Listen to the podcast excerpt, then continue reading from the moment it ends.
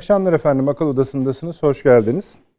Salı akşamı biz size veda ederken gayet sakin bir gündem vardı. Dünya da öyleydi. Yani ekstra bir şey yoktu ama son 24 saattir 36 36 saattir öyle söyleyelim. Bir koşuşturma yaşanıyor. Bu koşuşturmanın çok başlığı var ama biz daha böyle iri olanları paylaşarak başlayalım. Birincisi evet, Volodymyr Zelenski'nin Washington Beyaz Saray ziyareti. Bu önemli.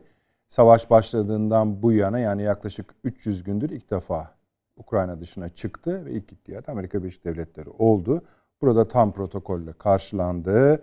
Çok itibar gösterildi. Biden'ın gravatı bile Ukrayna bayrağıydı. Karşılıklı konuşmalar yapıldı. Detaylarına gireceğiz biraz sonra. Bunun anlamı yani neden şimdi tam da Rusya'nın sıcak bir şeye hazırlanıyormuş havasının yaşandığı anlarda. İkincisi ee, onu da tekrar üzerinden geçmemiz gerekecek. Az değinmiştik zaten. Putin'in e, Belarus ziyareti.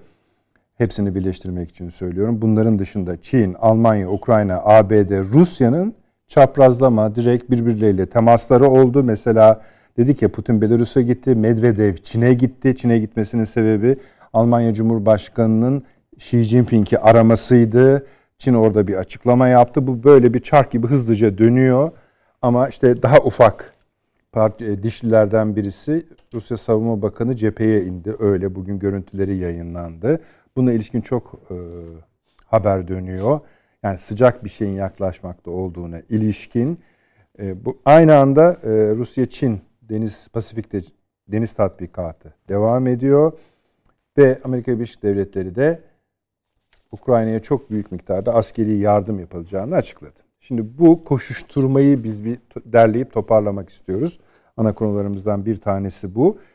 Bundan önce ya da sonra ya da aralarda şu konuları da bitireceğiz. Bir, yine salı günü konuşmuştuk biliyorsunuz İsveç Dışişleri Bakanı Türkiye'de olacak diye Perşembe günü bir e, teslim etmesi gereken İsveç'in bize kişi vardı. Ona etmedi ve Türkiye'de ona biraz bozuldu. Söylendi de. İsveç Dışişleri Bakanı Türkiye'ye geldi Tobias Bergström ve Sayın Çavuşoğlu ile beraber bir basın toplantısı yaptılar. Yumuşak bir toplantıydı ama konuşmalardan da gördük yani İsveç Dışişleri Bakanı'nın konuşmasından da gördük ki e, çok yumuşak, çok kapsayıcı mesajlar, güzel ama ortada hiçbir şey yok. Hiç. Türkiye'de zaten bunu söyledi. Ama belki hatırlayacaksınız e, Sayın Avni Özgür akşam demişti ki ya bunu teslimi, bu FETÖ mensubunun teslimini ayarlamışlardı olmayınca tabii biraz boşa düşmüş gibi oldu. Öyledir değildir. Yine bir bugünkü basın toplantısı üzerinden meseleye bakacağız, aradan çıkacağız. Bir e, efendim Moskova'da yapılması planlanan bir üçlü zirve vardı, toplantı vardı. Azerbaycan, Ermenistan Dışişleri Bakanları Moskova'da bir araya geleceklerdi. Ne için? Barış planı için. Bu çok önemli bir toplantı. Rusya'nın da desteklediği bir süreçti. Bu toplantı e, Ermenistan tarafından reddedildi, katılmadı. Bu çok ilginç bir gelişme. Hatırlayacaksınız yine salı günü boyutlu konuşmuştuk. İngiliz İstihbarat Servisi'nin başkanının Erivan ziyareti olmuştu. Bunun arkasından geldi. Şimdi bunu tabii akıl odasının ayrıca bir konuşması gerekiyor. Bir de efendim bugün yayınlanan bir fotoğraf var. Ona çok yer ayırmayacağız ama bir analizini yapmak isteriz e, zamanımız kalacaktır buna. İngiltere'nin eski başkonsolosu kendi sosyal medyasından bir fotoğraf yayınladı. Bu Dağlıca'daki uğradığımız terör saldırısının 2015 yılıdır. Eylül ayının 2015 yılı. Onun fotoğrafını da içeren. E, ve bugünkü e, başkonsolos, İngiltere başkonsolosu da onun altına yorum yaptı. Fotoğrafını da vereceğiz size. Bakalım ne düşünmemiz gerekiyor. Onu da bir tartmak istiyoruz. Neyse başka konularımız var. Bir hoş geldin diyelim konuklarımıza. Sayın Avni Özgür hoş geldiniz. İyi hoş akşamlar. bulduk. Profesör Doktor Süleyman Seyfi Ün hocam hoş geldiniz. Şeref verdiniz. Sağ olun. İstanbul Ticaret Üniversitesi öğretim üyesi. Profesör Doktor Çağrı Erhan hocam bugün bizlerle. Altınbaş Üniversitesi rektörü. Hocam hoş geldiniz. Hoş bulduk. İyi akşamlar. Ee, bir şöyle yapayım Avni abi izin verirsen. Bir Çağrı hocamla şu o atladı salı günü konuşamadı yoktu e, bu şeyle ilgili İsveç Dışişleri Bakanı'nın e, ziyaretiyle ilgili e, daha doğrusu ortada kaldığımız durum hani veri vermediler işte sonuçta adamı. Bugün de tamamlanmış oldu. Hani konuşmaya da baktığınızda hakikaten tamam ya say, hatta Sayın Çavuşoğlu da çok böyle şey bir konuşma yaptı. Kapsayıcı, sıcak yani şey yapıyoruz ama işte gazeteciler sor, sorduğu zaman işin rengi değişti tabii. Yani sonuç nedir dediler. O da bize ne dedi? Buyurunuz Çağrı Hocam. 1893'te Ermenilerin İstanbul'daki ilk eylemi var. Osmanlı Bankası baskını. Arkasından Kumkapı olayları, Zeytun ayaklanması. Bu süreci ta Abdülhamit'in Cuma selamlığı çıkışında bombalanmasına kadar arabasını götürebilirsiniz. Takip ediliyor filan o bombalama eylemi içerisinde bulunan teröristlerin bir bölümünün Amerika Birleşik Devletleri'nin New York eyaletinde bir çiftlikte silahlı eğitim ve bomba eğitimi aldığını ortaya çıkartıyor teşkilatımız. Evet.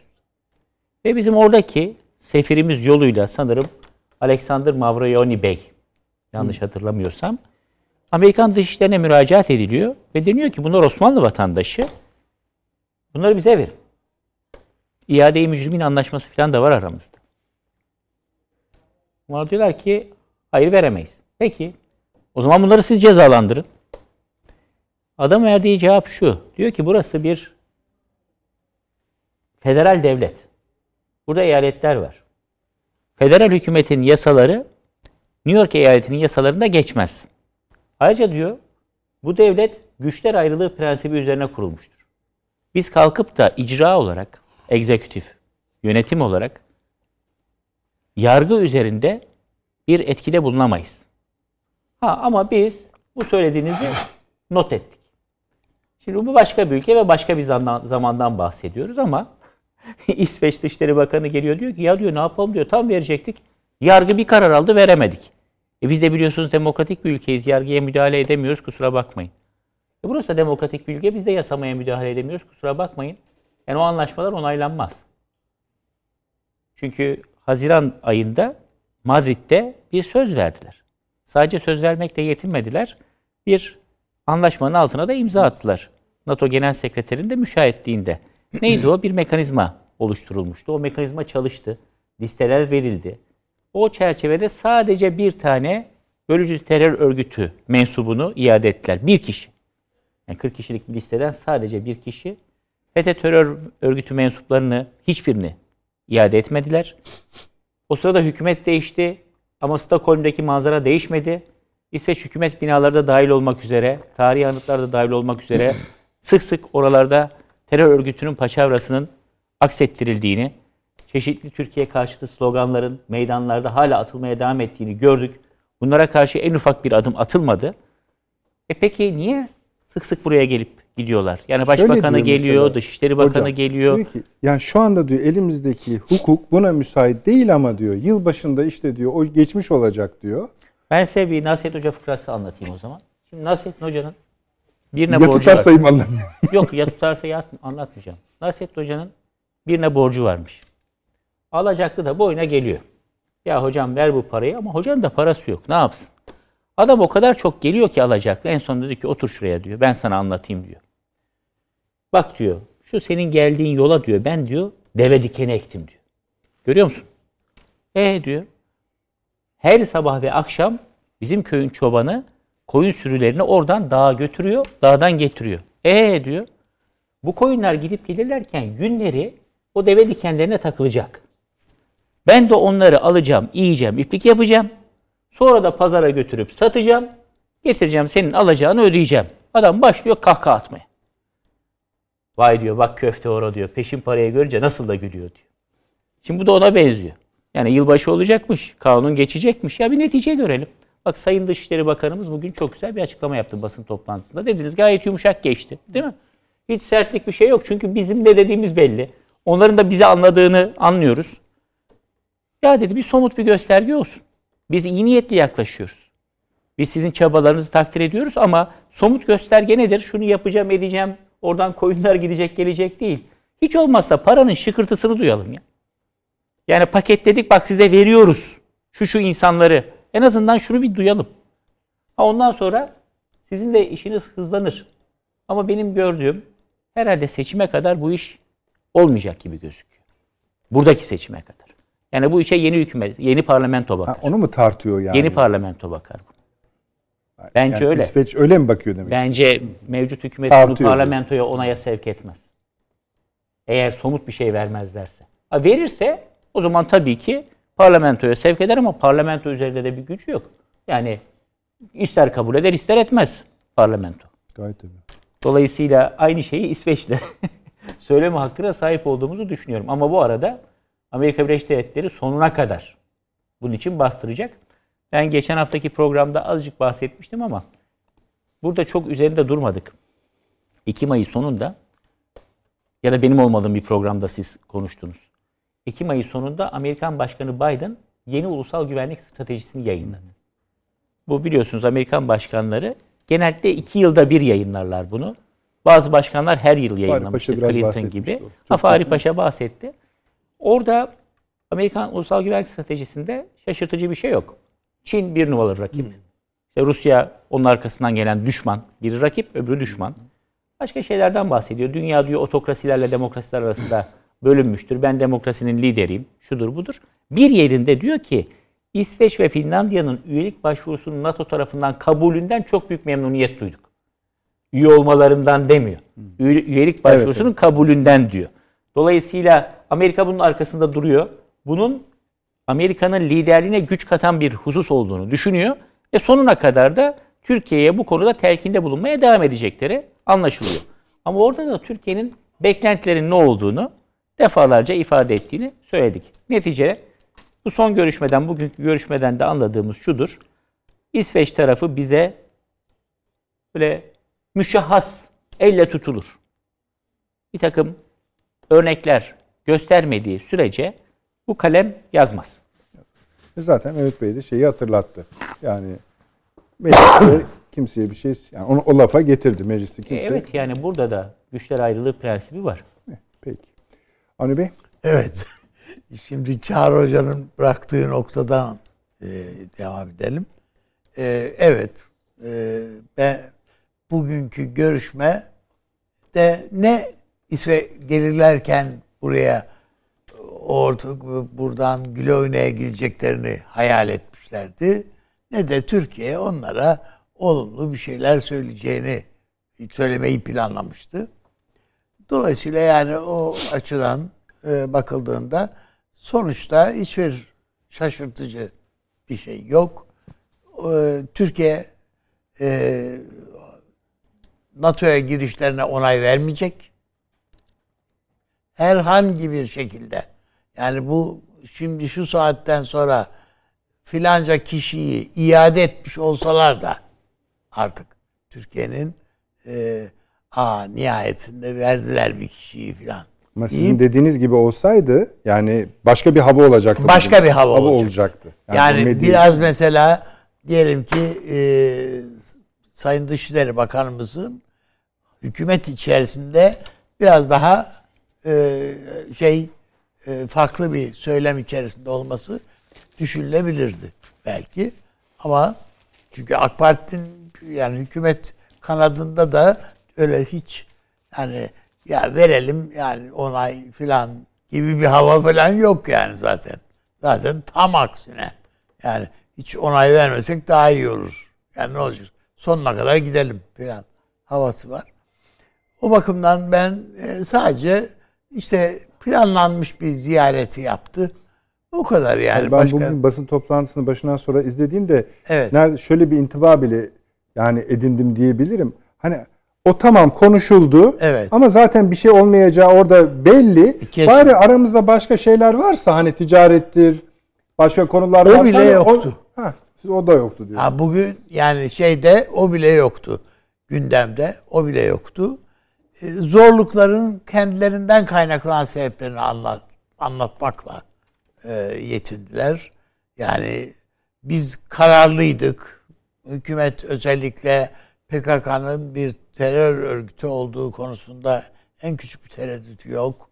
İşte e, bu suçluların iadesi konusunda biz kararlıyız, kararlıydık. Ama filan gibi böyle e, hususlar var. Yani o bakımdan ben Yani bunların hepsini tabii ki Dışişleri Bakanımız da kulağının üstünden dinledi. Yani hiç öyle Peki. ya öyle mi filan işte böyle vah vah filan. Söylenecek bir şey yok. Yani yani farklı bir şey yok Evet. esasında. Süleyman Hocam siz ne düşünüyorsunuz? Finlandiya daha fazla üzülmüştür. E çünkü onun yüzünden o Evet bekliyor yani, yani. sinyal onlar. Yani, yani onlardan fazla Finlandiya üzülmüştür. Buyurunuz hocam. Estağfurullah. Şimdi şöyle e, biraz da fiili duruma bakmak lazım. Yani evet şu an resmen ne İsveç ne de Finlandiya NATO mensubu değil. Fakat bütün zeminlerde varlar biliyor musunuz? Her NATO toplantısında varlar.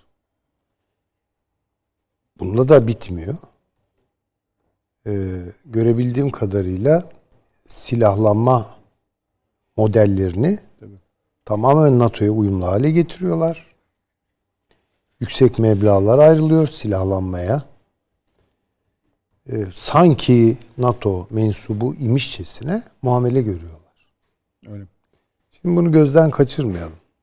İkincisi ikili anlaşmalar yapıyorlar. Yani İngiltere biliyorsunuz hemen yani İsveç'e düşecek bir e, misket e, tanesini bile ona yapılmış sa- saldırı sayarım.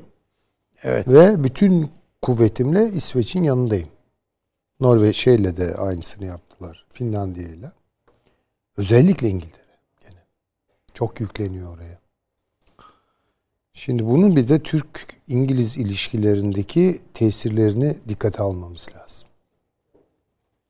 Bu iki İskandinav devletinin NATO'ya alınmasına en can siperhane, en iştahlı talebi yükselten ve bunun gereğini e, misliyle hakikaten yerine getiren Birleşik Krallık. Ve Türkiye'nin burada çıkarttığı arıza acaba İngiliz diplomatik çevrelerinde İngiltere'deki hükümet nezdinde e, ve tabii elbette Türk-İngiliz ilişkileri bağlamında ne gibi neticeler verir? Bunu herhalde hesaplıyordur dışişleri. Çünkü işin o boyutu var. Ben ayrıca Türkiye-Amerika Birleşik Devletleri ilişkilerini konuşmuyorum. Çünkü hali pür melali biliyoruz yani ortada. Ama Türkiye Cumhuriyeti ile Birleşik Krallık arasındaki ilişkilerin mahiyeti konusunda e, berrak, sarih bir fikir ortaya koymak çok zor. Çünkü çok sessiz ve derinden ve biraz da gösterdiklerinin dışında bir siyaset yürüttükleri kanaatindeyim. Bunu zaten göreceğiz. Hani bu vurguyu İlerleyen özellikle konularımız- yapıyorum. Çünkü konuşacağımız bir mesele Konuları- tabii bununla çok zaten hani ilgili. tesadüfte mi ediyor nedir? Başka konumuz da var. Şimdi ben şöyle de bu İsveç konusunda ben Amerika'nın da çok abandığını düşünüyorum. Şeye ülkeler şüphesiz. yani hükümetler bazında İsveç'e. Finlandiya'ya o kadar gerek kalmadı ama yoksa bence kendi başına bıraksanız İsveç hiç bu işlere girecek bir ülke değildi İsveç. Yani hiç yanaşmaz böyle şeylere. Mesela şunu referandum yapsa girmeyelim de çıkabilir biliyor musun? Ee, şöyle ama yani benim okuduğum bir istatistik ama güdümlüyse onu bilemem tabii ama Ha, kamuoyu nezdinde söylüyorsun. Evet, yüzde Tamam, seksen tamam. evet E, o, o bizim Şöyle, ayıbımız değil yani. Nisan'la Eylül mukayese edildiğinde doğru haklısınız. Yani siz o yazıyı yakınlarda mı okudunuz? Ya- yani bundan herhalde bir ay kadar önce. Bir ay kadar önce. Şimdi bilmiyorum. Değişmiş, burada. değişmiş olabilir. Öyle Çünkü gerçekten de ibre özellikle savaş derinleştikçe Ukrayna'da ve Polonya üzerindeki baskı arttıkça ibre NATO'ya girelimden yana döndü. Şimdi tekrar bir geriye dönüş oldu. Öyle mi? Evet onu ben de yani anket olarak değil de oradaki basında çıkanlarda Yani yüzde yetmiş beş nereye düştü acaba bakmak lazım. ha, bir de şu e, onu ayrıca Ben hani- NATO'ya girelimin ağır bastığını Bravo. Yok hala, hala ağır ağır basıyor. Fakat %80'ler nispetinde değil şu anda. Hocam Yani bir belki süre daha ba- devam yani ederse ama tekrar bunları %50'lere düşebilir diye düşünüyorum. hatta yani bundan PKK'yı doğrudan açık açıkça suçlayan e, yazılar var şeyde basında. İnşallah artar sayıları. Böyle ha bu e, kamuoyundaki şeyi de, PKK'ya dönük olarak değiştirir. Çünkü ya bizim önümüz ya biz bunların yüzünden bir kilitlenmiş bir hale geldik diye. E, bu Dışişleri Bakanı Türkiye'ye gelmeden e, Finlandiya'da yani şeyde e, orada parlamentosun e, önünde gazetecilerle bir sohbeti sohbetinde yani biz yani bir terör örgütünün elinde esir gibi olduk. Gibi laf ya ona ben ya mealen o Yani onun yüzünden NATO'ya giremiyoruz. E, gibi filan böyle kar- şey yapıyor. Ya hiç- Şimdi bir de şunu hesaplamamız lazım. Hükümet değişti. Evet. Ve bu bir yani İsveç dediğiniz e, 10 senelere sari evet. belki yarım asra sari bir sosyal demokrat e, hakim partisi şeyiyle yönetildi. Dışişleri Bakanı İlk defa ama bunlar mesela iktidara gelince biz bunların bu NATO yanlısı siyasetini tasvip etmiyoruz demediler. Sahip çıktılar. Yani Mevlüt Bey bir şey ki var. basın toplantısında e, Sağda da, yanlış- solda yanlış da. hatırlıyorsam düzeltin Çağrı Hocam dedi ki yani bu şimdiki hükümeti biz daha şey buluyoruz. Orada bazı sorunlar çıkaranlar vardı. Onlar gitti gibi bir ifade kullandı. Bir de Avni Bey'in dediğine e, şimdi siz dedi bu yasa çıksın o zaman PKK'yı göreceksiniz mealinde bir şey söyledi. Yani o size de saldıracaklar Evet, evet. gibisinden. FETÖ'yü de tabii normal olarak katarak. Ama öyle bir hata yaparsa o zaman işte İsveç devleti onun tam anlamıyla şeyine biner. Tamam, ne yapıyorsa yani. Şeyi biliyorsunuz. Yani herkes biliyor. Ha, Asal, acısı- bu- Asala'ya ne zaman tabii. neşter attı Tabii, Fransa, evet. ne zaman ki Orly saldırısında Orly Fransızlar öldü, Evet. o zaman daldı oraya. yani. Öyle yani bu yasa geçtikten sonra dedi. Bir de 9 gün müymüş neymiş o 1 Ocak'tan itibaren? Bilmiyorum hocam. E tamam az bir şey kalmış. Biraz daha sabretsinler o zaman. Bu kadar sabrettiler. Değil mi? Geçtik Göreceğiz. ikinci konumuzda aradan çıkalım. Ama hocam şöyle bu bu ülkeler yani Belçika olsun, Hollanda olsun, özellikle Belçika. Bunlar Türkiye'den Türkiye'den neşet eden terör örgütlerinden olağanüstü korkuyorlar. Yani şu bu örgütlerin Belçika hele mesela yangın yerine çeviririz burayı dediler. Alenen. Türkiye'de Türkiye'ye iade etmeye kalkın. Fehriye Erdal için mesela. Tamam. İade etmeye bir kalkın. Burası ya burayı yangın yerine çeviririz. Her Allah'ın günü olay takip etmekten e, şeyde siz helak olursunuz. Beceremezsiniz bu işi. İşte eğer Bunu dediler. Aynı şeyleri- dediği doğruysa Aynı şeyler Öyle İsveç, olmayacak. İsveç için, e, İsviçre için de geçerli. Ama yani Korkuyorlar. bence devlet Yani PKK'nın çok acımasız bir örgüt bu. valla 20 Yani kadar Olet yer Palme'yi yakar. öldürürlerken yani 20 kadar yer yakar. Yani hocam ben katılıyorum bir hocaya. şeyi bakın 20 İsveç- kadar yer, yer yakar da adamın yani Olet Palme'nin ölüm emrini Öcalan bizzat kendisi vermiş. Yani önemli olan orada sokaktaki eylemler falan değil. Yani bu şeyin e, suikastler falan. suikastlar, bombalı eylemler yani günlük hayatı yaşanamaz hale getiriyorlar. Türkiye'de bir mesela diyelim ki bizim Beyoğlu'ndaki şu son patlama bile nasıl insanları işte parklarda şeyleri kaldırıyorlar ka- filan yani e, oturak oturacak bankları kaldırın öbürün bilmem işte Beyoğlu'na girmeyin şunu yapmayın. Yani Bunlara biz diyelim ki mesela biz yadırgamıyoruz. Yani olmadığı şeyler değil Türkiye'de de. Bunu Avrupa'da veya İsviçre'de gibi bir yerde şöyle dediğiniz anda işin rengi değişiyor. Amerika'nın da yani pek hani höt dediği bir yer olabilir orası. Çünkü on, o da istiyor İsveç ve Finlandiya'yı. Onun için ben hani dediğiniz kadar sarsıcı bir şey yere şey, belki de yaşansın belki bilmiyoruz yani. Ya mesela Kimseye Türkiye'ye bu kadar baskı istemeyiz yok ama şu anda. hani Amerika'nın şu kadar bu kadar bir baskısı yok şu anda. İsveç'e falan mı demek? Hayır? Türkiye'ye.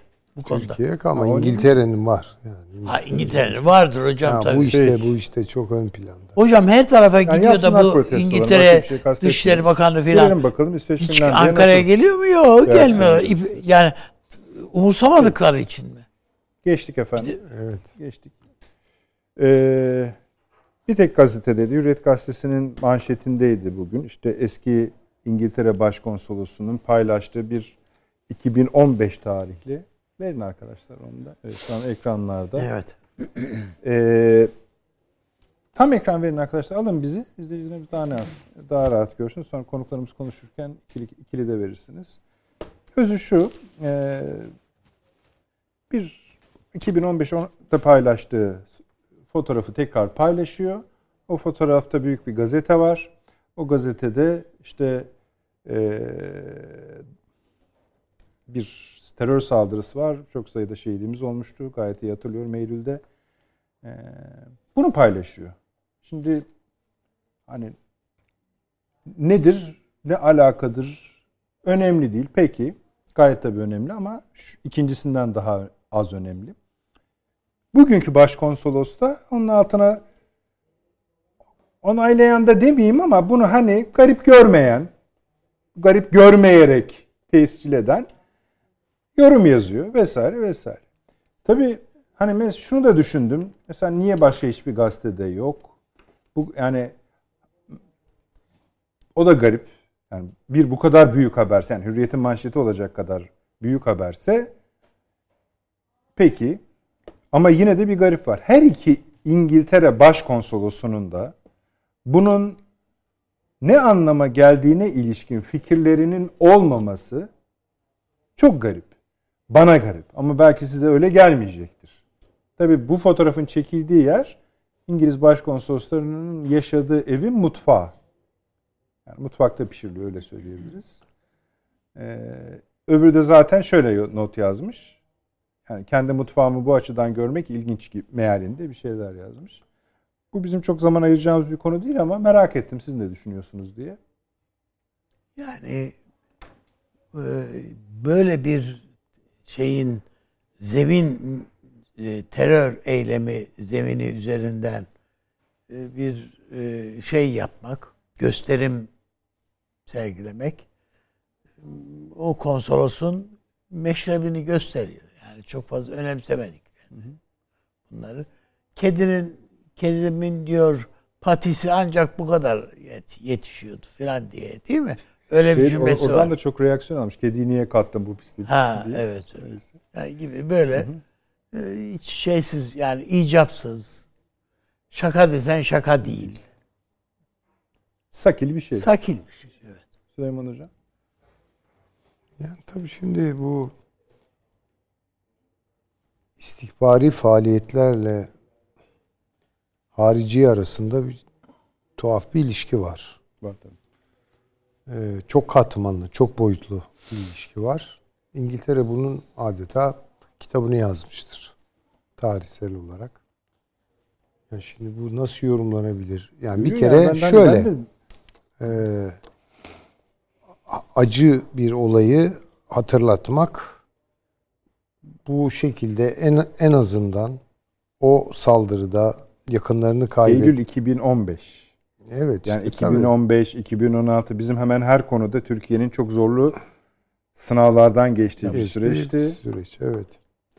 Yani burada bir kendi aralarında şifreleşiyorlar mıdır? O ona bir mesaj mı veriyordur? Bilemem. Bunların üzerinden Türkiye'ye bir mesaj mı veriliyor? Bunun bir gazetede yayınlanması, bunun bir uzantısı mı değil mi, tesadüf mü? Tabi bunlar ben yani benim eee Şunu, zihin, şunu da zihin, mutabıksak bu not ed- yani bu bir bizim- kere bu İngiliz centilmenlik çok dikkat ederler. Değil mi? Hiç O da açık Nezakete aykırı canım. Evet. Evet yani bunu mesela ne bileyim Alman konsolosluğu veya elçiliğinde olsa derim ki yani bir kabalık. Bunlar çok dikkat ederler öyle şeylere. Bilhassa yapıyorsa bilhassa bir amacı vardır. Bir gayesi vardır. Bilemem yani onu yorumlayamam. Ama şu kadarını söyleyeyim. İnsanlar hesabını biraz ona göre yapabilirler bence. başından beri Rusya Ukrayna Ukrayna savaşında başından beri İngiltere'nin ne kadar keskin, ne kadar radikal, ne kadar önde, ne kadar e, efendim söyleyeyim bu işin patronu edasıyla davrandığını biliyoruz değil mi? Yani bir gün İngiliz diplomasisi, hariciyesi veya siyasilerin ağzından barış lafı falan çıkmadı. Yani bu savaşı bence de hazırladılar. Yıllar içinde hazırladılar ve sahneye koydular. Şimdi Türkiye'ye Rusya-Ukrayna savaşından önce e, yönelik İngiliz dış siyasetine, hariciyesine bir bakalım. Çok Hocam, ılımlı. isterseniz onu ana konumuza ayırın. Yani bu onun üzerinde çok durmak istediğimiz bir şey değil Ama yani. işte bakın Ha, onlarla bağlantılı. bağlı. Zaten öbür daha öbür konuyu da bağlayacağız yani bunlarla bağlantılı. Yani birçok konuda çok ılımlı değil mi? Yani Türkiye'nin yanında yer alan, Öyle tabii. destekleyen işte Hatta vesaire. Kıbrıs konusunda filan bile Gibi. değil mi? Mesela hocam her iki başkonsolosluğunda bu gazeteyi anlam anlamamış olmaları mümkün mü? Olur mu böyle E, tamam. tesadüf olur mu yani? Bu kaç Ya defa düşün ki 11 Eylül saldırılarının konu edildiği bir New York Times'ın e, mesela. üstünde köfte yediğini bizim Ha, konsolosun. gibi yani mesela. Ya Bu da kıyamet İngiltere örneği yani. oradaki metro yani. saldırısının Tabii, gibi. Tamam Tabii. hocam. Öyle yapalım müsaade ederseniz. Bırakalım peki oldu. Ee, Çünkü ya, ım, Çünkü bunların hepsi birbirine bağlı Tabii, da çok oraya ister istemez Çok geliyoruz. doğru hocamızın hocam da bir görüşlerini alıp esas. kapatalım. Yani o kadar Hocalar konuşurken ben adamın Twitter'ını açtım. Yok onu silmiş. E, Ha, kaldır e, yani. Şimdi yani dün diyor. Demek ki yani bir hafta öncesine kadar gittim. Bir defa bunu takip eden falan yok yani. Benden bile az. Adamın 18 bin takipçisi var. Meşhur ettik biz bunu. Hepsi de Türk zaten takipçi. Adam bir de kitap yazmış. İstanbul'da geçiyor. Gayet güzel reklamını da yaptı. yani Herkesin haberi sonra- oldu maşallah Hürriyet sayesinde bundan. Yoksa kimsenin taktığı bir adam Tabii, değil. Muhtemelen söyleyeyim. beyinde sulanmış olabilir. emekli olmuş yani müteahhit. O kadar- o Yani kadar şimdi yaşlı böyle değil. ha şimdi ben bundan şundan yapmıştır, bunu etmiştir. O ayrı mesele. Belki de gazete kağıtlarını böyle biriktirdi, koydu. Türkçe okuması da yoksa ne olduğunu da bilmiyor olabilir. Yani ben iyimser O tarihteki o tarihteki paylaşımını tekrarlıyor. Yok ama burada belki retweet mi etmiş? Yo- Ben görmüyorum Tekrar koymuş. Ben görmedim. Ama tamam. kedisi, bak kedisiyle ilgili bir sürü var. Kedisi az önce yine paylaşmış şey yerken. Peki o zaman siz hani oradan başladınız. Yani, bir defa Gazete 18 bin takipçisi olan bir adam bu koysa bunu Hürriyet gazetesi manşet yapmasa kimsenin haberi olmaz. Bu kadar basit yani. Peki orada başka bir şey. Yani o zaman demek ki belki de ihtiyaç. Başka bir şey yani. Hı, ha, ne işte? Bilmiyorum acaba onun tercümesi nereden basılacak o kitabın? Ona bakmak lazım. O kadar söyleyeyim. Evet. O kadar söyleyeyim. Kim tercüme edecek acaba Türkçe'ye? O kadar söyleyeyim. Bunlar da böyle gizli reklamcılık yani biliyorsunuz. Böyle yapar. Ama Bilmezsiniz iyi- iyi bir arkasında. reklam bu. Metni okudum az önce. Haberin metnini. Yani çok kötü bir şey de söylemiyor adam hakkında. Niye böyle yaptığı anlaşılamadı falan diyor. Ama bu arada diyor bunu bir de kitabı var diyor İstanbul'da geçen diyor. Onun da reklamını yapıyor. Adını da veriyor filan. Ya başka bir şey söylemeye gerek var mı? 18 Hocam- bin takipçisi olan bir adam. Takipçilerin %90'ı da Türk. Tamam mı? Ama şu anda bir Bu sürü insan Ekrandaki ya biz de akıl odasında bunu konuşuyoruz şu an. bu ekrandaki gazete iç sayfası. Bu birinci sayfa. İşte Yani bak size- muhtemelen haberden sonra zaten takipçisinin sayısı da %30 Hürriyet'te artmıştır. haber bulamamış herhalde. Bence Reklam mı arkadaşlar? o. reklam evet. reklam. Bence de reklam. Ört. Madem öyle öyle gidelim bu konuyu geçmiş olalım. Ana konumuza döneceğiz. Çok kısa bir reklam efendim hemen geliyoruz. Döndük efendim akıl odası devam ediyor. Şimdi ana konumuza geçiyoruz. Sonra diğer orta boyları da ona iliştireceğiz. İliştirmeden olmaz çünkü. İngiltere konusu gittikçe büyüyor. Peki Zelenski Washington'da Evet. bakma fırsatı buldunuz mu Avni Bey? Evet, Beyaz Saray bakmamak mümkün. Yani- Eşiyle birlikte kapılar kapılarda da değil. Ben artistleri seviyorum ben esasında. Ama hani Zelenski başka bir şey. Ee, orada karşılandı, böyle bayağı konuşmalar oldu. Efendime söyleyeyim onu kucakladı. Arkadaşlar var değil mi görüntüleri? Biz konuşurken verin onları. İzleyicilerimiz versin. Bu kucaklama kelimesi başka manalara geliyor. Ama şöyle, şimdi biraz kısa ya. Yani üniforma üniforma giydiğinizde ancak psikolojik olarak biraz yü- yü- yükselebilirsiniz. Bu adam Biden da uzun, eşi de uzun. Böyle yani eline attığı zaman hani ensesine falan geliyor zaten. Ama o da önemli değil. Sonuçta 1.8 milyar dolarlık silah verildi. Evet. Yetmez dedi Zelenski. Ama biz onu da bırakalım. Para konusunu, silah konusunu da bırakalım. Şimdi bu ziyaretin münhasıran bir önemini görüyor musunuz? E, tabii. Yani Niye? Yani hı, peki. buyurun. yani bu Zelenski ısrarla yani azimle yapan hakikaten deliyor yani bir şeyleri e, efendim e, bunu görüyorsunuz E, sürekli olarak kendisini kabul ettirmenin e, Daha ne derdindeydi. olacak? Yani kongreye de konuştu. E, e, tamam işte yani e, az buzda değil yani Amerika buna Ayakta karşılık karşılandı. evet vesaire. 1.8 milyar dolarlık mal sattı Amerika. Sadece bir yani bu bu seferlik. Sonra normalde 22 milyar yani dolar. sanki Amerika 1.8 milyar dolar bağışladı gibi Yok, yok. sunuluyor. Hayır hiç öyle değil. Patriotların fiyatı. O kadar açık yani. Ee, birincisi bu. Ona karşılık da e, Zelenski'nin uluslararası zeminde PR'ını yaptı Biden. Peki savaşa ilişkin bu ziyaret bize ne söylüyor? bu savaşın bitmeyeceğini, sürekli devam edip gideceğini, Rusya'nın bütün bitirme çabalarının ve hatta acaba güç yığarak filan biz bunu belli bir noktaya çeker miyiz e, gayretlerinin hiçbir sonuç e, doğurmayacağını filan e, düşündürüyor. Yani şey bile yani Kissinger bile ümidini kes neredeyse kesiyor gibi yani idi. Yani bu işin biteceğine. Ama korkuyor da yani dünyanın en deneyimli e, siyasetçisi değil mi yani Kissinger? Öyle. Ya bu ya bitmezse de endişesi var adamın. Yani son makalesinde öyle bir telaş var. Yani bu Rusya'yı bitirmek şeyi o mümkün değil diyor adam yani. Bu, bu, bu geçmişte de olmadı hiç diyor. Ama başlangıçta bu e, güzel bir yani Rusya'yı yıkmak için dizinin üstüne çökertmek için çok iyi bir koalisyondu. Yani her şey güzeldi yani burada.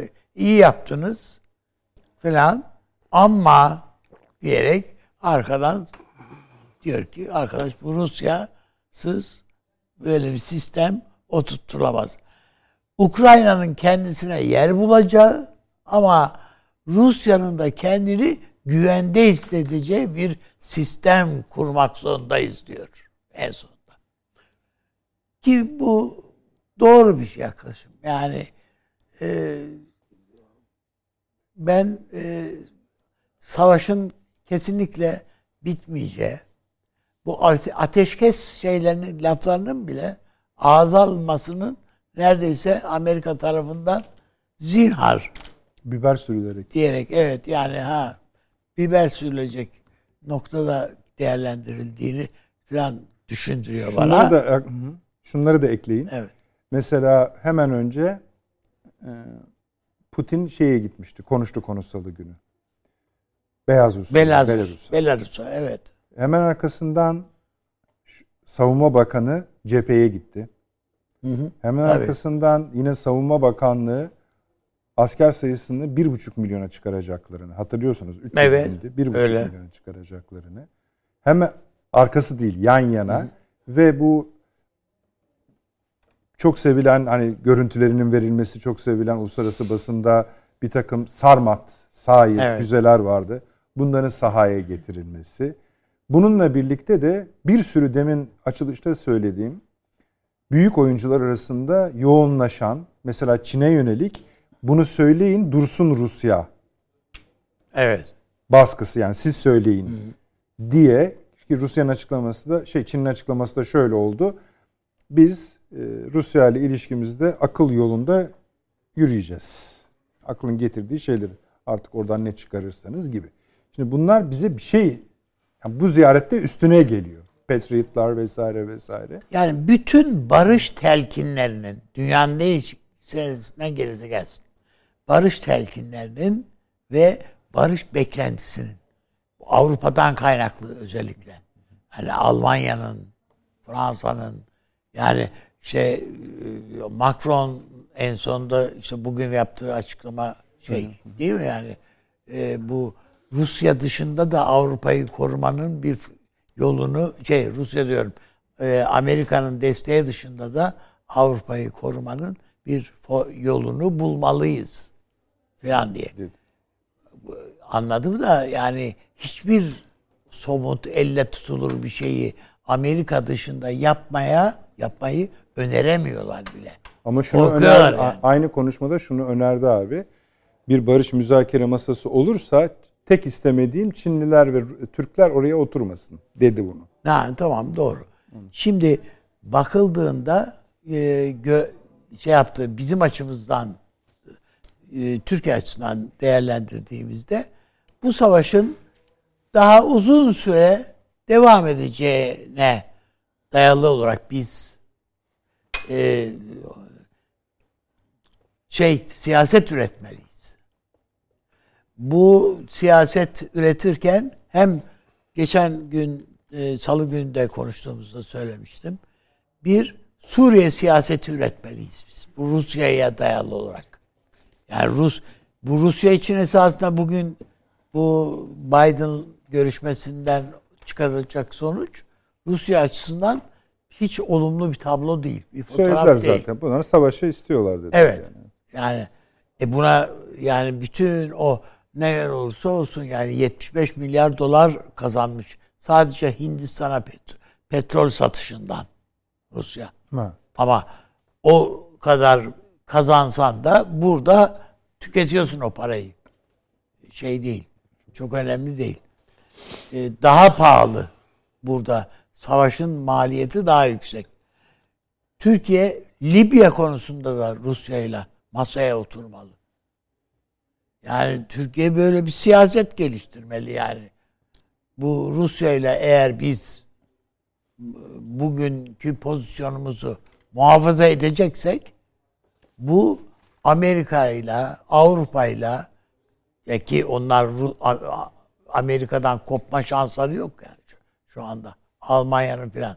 Hani biz sanki bu soğuktan donarlar onun için Amerika'yı ya dirsek atarlar diye düşünüyoruz. Evet dirsek atıyor. İşte o ambargoları biraz onu anladık. kırıyor. Avrupa'nın herhangi bir ülkesinin Ama hiç en nefret edeni dahil Amerika'dan Evet. kımıldaması mümkün değil. Ki hiç evet yani güreşle böyle çok Şeyleri de ama şunu da söyleyelim. Yani Evet. sadece güç yetip yetmeme değil, şeyleri de müsaitmiş. Meşrepleri de müsaitmiş. E, tabii öyle gözüküyor. şu yani İnsan kendi ülkesini o kadar sürükler şey mi ya? pehlivan güreşinde böyle e, kara kucak sarması dedikleri bir oyun var. Yani işte bu da onun gibi bir şey yani kıpırdayamıyorsun. Adam her taraftan bağlamış seni. atıyor. Evet yere de çökermiş. Çökertmiş seni. Yani bu da bunun gibi bir şey yani. Almanya'nın durumu hakikaten içler acısı. Yani en sonunda adam darbe yapıp bu işler acaba Ve büyüttükçe de hala devam ediyor operasyonlar mı? Ama kimse yok ortada. Ya be, 1500 kişiyi falan buldu ya. Yani Silahlılar. hani rakam 23 bin de. Ha bir de yalnız çok para var ortada. Çağrı hocam, Süleyman hocam. Yani yarım işte ton bilmem ne, yüz binlerce avro, yüz binlerce dolar para var ama 23 bin gibi bir rakam dışında pek Yani bu Almanya'da bir, bir, bir tane bir şey işte öyle. O bir kabarma. Bu daha da başka yerlerde de. Büyüyecek yani bu. Büyür ama bu hiçbir zaman Amerika'ya yumruk atmaya hiç e, seviyesine varmaz. Bu çünkü başka bir iş. güzel. O zaman bundan sonra Avrupa'da Acısını yaşanacak değişikliklere de kimse İtiraz e- Evet. etmesin. evet. Artı herkes de diğer komşu ülkeler Türkiye'ye dahil o Avrupa'ya O ilişkin kadar bir şey Fransa'ya söylesinler. falan laf söylüyor. Ma- şey İtalya Başbakanı. Amerika ile ilgili ağzını açıp söylediği bir şey var mı ki? Kendisi 2. Dünya Savaşı'nda ülkesi e, Amerika tarafından adeta düz, dümdüz edilmiş yani. Sıradan. Yani ne biçim faşist, faşist birader yani. yani Faşizmin de bir namusu faşizmin mu var? de bir namusu var. Süleyman Hocam buyurun. Bana mı Evet, dediniz? ha çok özür dilerim. Şimdi e, geçen salı Ama hepsi lütfen yani hani saydıklarımız tamam tamam. Yani zamanımız tabii var. tabii. Zaten salı günü ben bunları söylediğimi hatırlıyorum. Onun için tekrara düşmek istemiyorum. Tırmanış var. Yani şimdi demin e, üstad biraz pehlivan e, örneği verdi. Benim de aklıma o şeyi getirdi. Hani böyle efsanelerde vardır ya 40 gün güreşirler sabahtan Evet, akşama. Yeniş, ikisi de sonuçta ölür. İşte ondan sonra da Kırkpınar biter oradan filan diye. Böyle bir şey olmuyor. Yani bir kere şöyle bakamay bak- bakamayız. Bu böyle gidecek. Nereye gidecek bu böyle? yani onlar bir füze atacak, bunlar bir füze atacak. Rusya nehri 5 kilometre geçecek, öbürleri geri alacaklar. 3 kilometre iler böyle bir şey yok.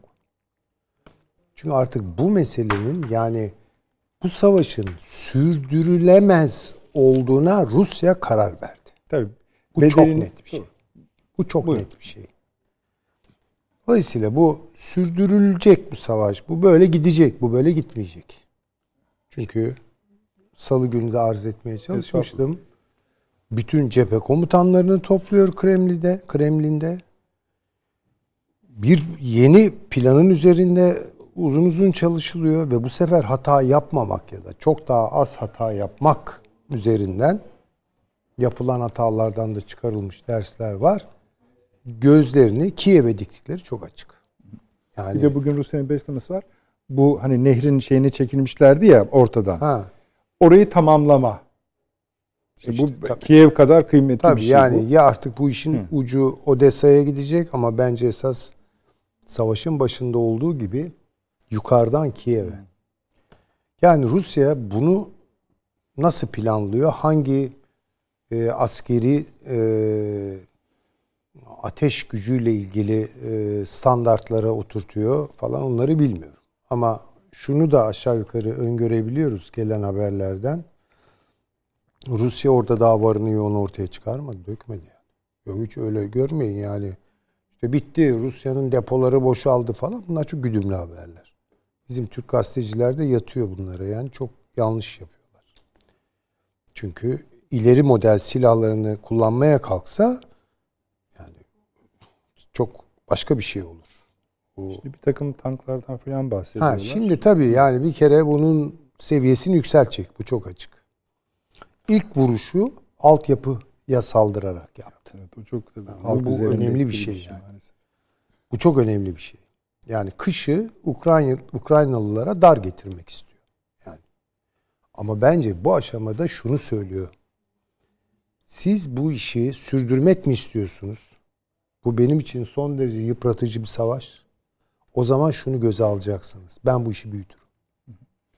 Putin bugün dedi ki son Ukraynalı ölene kadar Amerika savaşı sü- sürdürmek istiyor. dedi. sürdürmek istiyor diyor. Tamam bunlar orada savaşacaklar ama şunu diyor bak işin içine Beyaz Rusya, Polonya tetikte. Azgın bir şekilde tetikte. Baltık ülkeleri, Estonyalar bilmem neler işte oradaki küçük devletler falan. Bunlar da bazı adımlar atıyorlar. Evet evet ya bir de yani lazım. cesametinden büyük Tabii, tabii. cesaret Arkası sağlam çünkü. Evet. Evet. Küçük fare kükredi. Ee, kükredi gibi bir şey oluyor. Evet. Şimdi bütün bunların arkasında da bence kilit e, devlet e, İngiltere. İngiliz aklı. Bu işi bitirmek istemiyor. Aslında bu gelişmeler Putin'in İngiltere'ye ve elbette Amerika Birleşik Devletleri'ne ama burada özellikle İngiltere'ye verdiği cevaptır. Yani diyor ki ben bu işi sonuçları ne olursa olsun. Çünkü ben ila nihaye bu savaş sürdürülür mü yani? E bir taraftan da işte taban fiyatı diyorsun. Petrol için bunu belirledin. Arkasından doğalgaz için şimdi belirleyeceksin falan. Yani yani Rusya'yı yalnız bırakıp büyük bir sorunla tebelleşi büyük bir sorunla tebe, e, mücadele etmek zorunda bırakması işgal çok büyük bir meseledir. Kaynaklarını burada tüketmesi vesaire bunları mı yapıyor yani? Sen beni bitirmek istiyorsun. Peki o halde bitmeyi göze al dedi. Şimdi bu çok önemli bir aşama. Çok da tehlikeli bir aşama. Yani anlayabildiğim kadarıyla bugüne kadar kullanmadığı bir takım silahları öyle çok da beklemeden baharı falan bekleyeceği hiç kanaatinde değilim. Çok kısa bir süre içerisinde çok ağır bir bombardımana gidecek.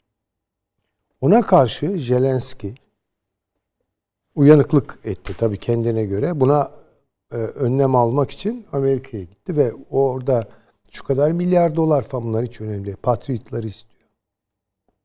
Basbaya Patriot mes- meselesi. Veriyor. Çünkü verecek.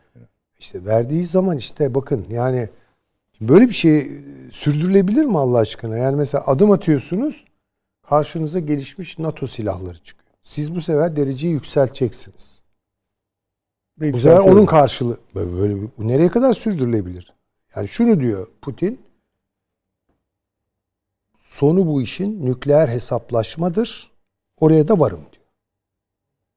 Ve dikkat edelim yani son zamanlarda Rus askeri birliklerindeki hareketlenmeler nükleer başlıklar takılıyor. Daha, ben siz bitirin bir şey de ben Tabii. istiyorum. Ve Moskova'dan gelen haber 15 milyon insanın sığınaklara hazırlanması. Doğru bu da evet yayınlandı Rus basınında. Ne demek bu ya? Yani ben hazırım diyor yani.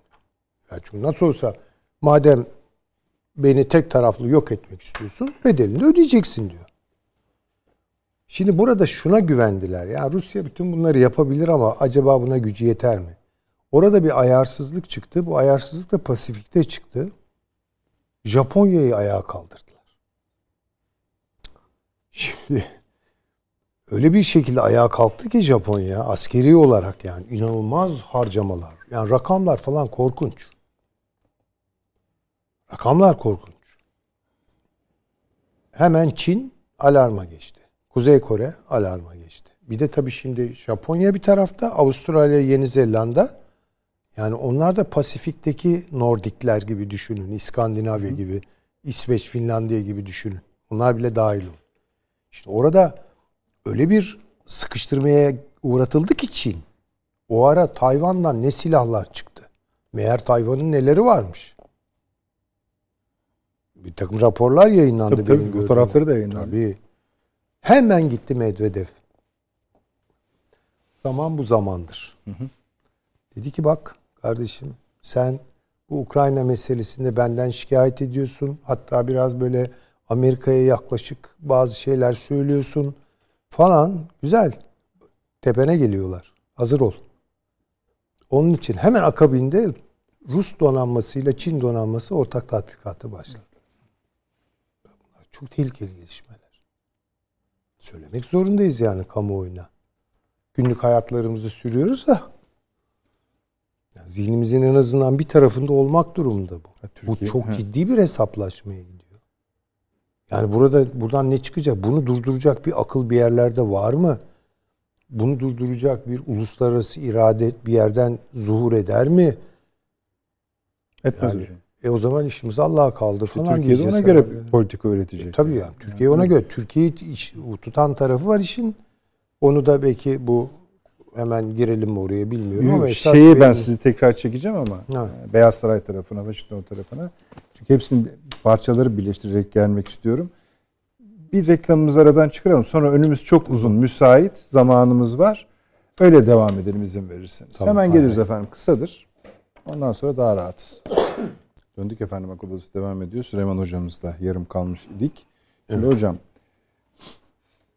gidişat konusunda herhalde bir şüphemiz yok. Evet. Buna ilişkin ikazlarımızı da kaygılarımızı da söylüyoruz. Türkiye bağlamında tabii daha çok söylüyoruz. Ama ortaya çıkacak tablo konusunda da söylemek lazım. Yani bu Avrupa başka bir yere gidiyor artık. Yani bambaşka şeye gidiyor. Hani önemsersiniz, önemsemezsiniz ayrı konu. Mesela Macaristan lideri çıktı dedi ki bu mesela dedi sadece savaş meselesi değil. Bu Avrupa Parlamentosu'nun durumunu da görüyorsunuz. Oraya da lağvedin gitsin. Kapatın orayı dedi. Yani Avrupa Parlamentosu'nu kapatın. Ama anlaşıldığı kadarıyla savaştan sonra da başka bir Avrupa olacak. Birden çok Avrupa olacak. Yine de biz şimdi sizin çizdiğiniz yönde yani savaş yönünde bu Beyaz Saray ziyaretini, Putin'in Belarus ziyaretini hazır açılmışken müsaade ederseniz onu da ekleyeyim. Şimdi bu Belarus ziyaretinden biz anlam çıkarmaya çalıştık ama orada yapılan bir açıklama var. Adam tabii ki Belarus bir şey söylemiş ona belli ki. Hani tamam kardeşim sen bizden bir şeyler istiyorsun da hani bizim güvenliğimiz falan. Bir nükleer şemsiyeden bahsediyor adam. Evet, Uçaklar üzerinde. Yani ben burayı kapatıyorum diyor. Sen yani merak etme. Üstelik diyor NATO'nun yaptığı gibi yapacağım diyor. Uçaklar kalkacak üzerinde o füzeler olacak ve seni korumanı sağlayacak. Şimdi bunlar esasında asıl konuşulması gereken bundan daha tehlikeli ne olabilir? İşte. Daha ne olabilir gibi. Şimdi o diğer konuşmalarda anlıyoruz ki işte Almanya Çin konuşması sizin dediğiniz gibi Pasifik'te var ama hani Rusya'ya doğru onlar da bir şey bekliyorlar gibi. Ama Beyaz Saray'dan başlayırsan siz ne yani aslında bir değişiklik de yok normaldir. Yani savaşın sahibine gitti, şükranlarını bildirdi, silahını aldı, döndü de diyebilirsiniz. Yani işte Patriotlar ama. Patriot. Esas önemli olan. vatansever onlar biliyorsunuz. E onlar evet. Çok vatansever. Ee, eğer onu aldıysa biliyorsunuz Rusya'nın bir açıklaması var. Putin dedi ki Patri, Patriotlar eğer dedi Ukrayna'ya konuşlanırsa savaşın doğrudan içine girmiş sayacağız Amerika'yı. Şimdi bu çok Evet. tehlikeli bir şey. Yani şimdi bugün Rusya'nın sabrını mı test etmek istiyorlar? Ne yapıyorlar onu bilmiyorum ama ya bu, bunlar tehlikeli testlerdir. Yani bu test sonuçta test edenin de başına iş açabilecek olan bir testtir. Bunun sorumluluğunu, mesuliyetini duyuyorlar mı? Zannetmiyorum. Yani öyle bir o kalibrede bir siyasi kadro yok baktığım zaman. Ne e, Amerika'da, ne İngiltere'de, ne şurada, ne burada. Çok tehlikeli bir süreç. Yani ben bazen böyle düşündükçe ürperiyorum. İnşallah tabii yanılıyorum. İnşallah böyle bile olsa bunu durduracak bir insanlık kalmıştır. Yani Sizin dediğiniz açıklama şu. Şimdi oraya öyle diyor Putin. Şimdi oraya Patriot sistemleri teslim edeceklerini söylüyorlar. evet. Peki teslim etsinler. Biz Patriotların da icabına bakarız. Onu söylüyor ama bunu aynı zamanda Amerika'nın doğrudan savaşa dahil olduğu e, manasında anlayacağım diyor bundan sonra. Yani Amerika'da benim karşımda demek daha yani açık açık. E bu ne demek? ya? Evet. Yani şeylerin de çok e, önemsediği anlaşılıyor. Çünkü Rusya tarafından bu Patriot üzerinde çok açıklama var. Onu artık şey kabul ediyorlar. NATO Tabii. gibi kabul Ama ediyorlar. en kritik olan ne? Bana kalırsa onun hesabını çok iyi yapmadılar. Çin hafif bu konuda Ukrayna-Rusya savaşı konusunda Putin'e önce sistemkar, sonra şikayetkar bir şekilde konuşmaya başladı. Ha dediler tamam Çin yavaş yavaş denklemden çıkıyor. Ama En azından orta yolu bulur falan gibi ama düşündüler birden ama Japonya sahneye çıkınca çünkü Japonya demek ne demek? Hem Çin için hem Rusya için. Tabii, tabii. Eş anlı iki büyük yani eş anlı tehlike. Yani e, daha akılcı bir siyaset. Mesela Kissinger bunu yapar mıydı? Çok emin değilim. Kissinger Japonya'yı en son oyuna sokardı bence. Birden Japonya'yı parlattılar. Ve Japon donanması güçleniyor. Yani korkunç rakamlardan bahsediliyor. Şu an Japon ordusu dünyanın üçüncü, e, dördüncü veya beşinci büyük ordusu. E hani bunlar asker besleyemiyordu. Hani savaşa yasaklıydılar. Ha yani, değil mi yani? Şimdi tehlikeli iki diyelim ki yırtıcıyı bağlamışsınız. Şimdi iplerini koparıyorsun. Bunun gibi bir şey. E şimdi bu onun için Medvedev hemen gitti. Tabii. Ve akabinde e, Çin Rus donanmalarının ortak tatbikatları. Ya Bir mektup götürmüş. e, tabii. O mektubu Çinliler de açıklamıyorlar, Ruslar da ben açıklamıyorlar. demedim mi? Ben demedim Değil mi? mi? Herhalde öyle Yani diyor. Putin'in hatası şuydu. Çin'le bunu daha farklı konuşabilirdi. Yani bu savaş ya da daha bilmiyoruz. Belki başlamadan. de konuştu da o yapmadı. kadar yüz için Ha, çok öyle mi? şikayet etti ya. Yani bize haber vermeden buraya sen kış olimpiyatlarının açılışına geliyorsun. Ondan sonra bildiğini okuyorsun. Herkese sürpriz yaptın. Emri vaki yaptı. Emri vaki yaptın. Al bak yapmıyorum şimdi. Şu da mektup açık. Meselenin seni de tutan tarafını söylüyorum. Şimdi böyle baktığınız zaman. Bu ara Çin'de tabii başka şeyler oluyor. Yeni bir salgın dalgası.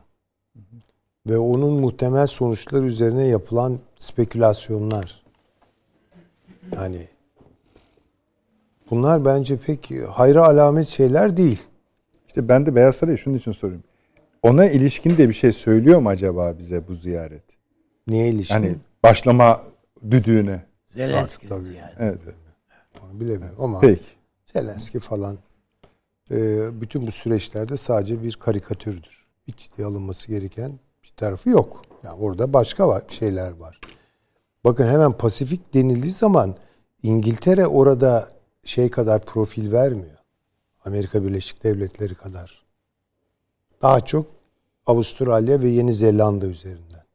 Ama Baltık söz konusu olduğu zaman Avrasya söz konusu, Karadeniz falan, Hazar, Mazar, valla orada da hep İngiltere var. Öncü. Biraz da galiba iş bölümü yaptılar kendi aralarında. Öyle görüyorum yani. Bu arada tabii şeyi söyleyelim. Hani Çin konusu açılmışken bu Birleşmiş Milletler'de de bizle ikimiz yani Çin'le Türkiye Karşı karşıya geldik. bayağı kapışıyorlar yani. Bayağı sert açıklamalar da yapılıyor. E valla bunu da Büyükelçimiz Sayın e, Sinirlioğlu'nun bunu da arz etmeye çalıştım. Bundan sonra Türkiye ile Çin'in, Türkiye ile Rusya'nın daha fazla arasını açmak için her şeyi yapacaklar. Bu kadar net söyleyeyim. işte Macron'un söylediği gibi diyorsunuz yani. Evet. Durup dururken Çin demeç veriyor hocam. Suriye ile ilgili. Evet. İşte başladı ama Suriye'nin yani. kuzeyini defalarca hava saldırıları ve Evet. top atışlarıyla vurmak ve kare harekatı başlatma tehdidinde bulunuyor Türkiye diye suçluyor Ankara'yı. Evet. E bunu beklediğimizi söyledik Feridun değil mi? Bey, tabii tabii canım söyledik. Ee, Feridun Bey de gerekli cevabı vermiş. Yani Evet, herkes haddini bilsin falan vesaire. Ama hani bu bir şey. Yani Buyurun hocam. Bu sabah mülkiyede bir toplantı vardı. Açılışında ben de konuştum. Rusya Federasyonu'nun Ankara Büyükelçisi de konuştu.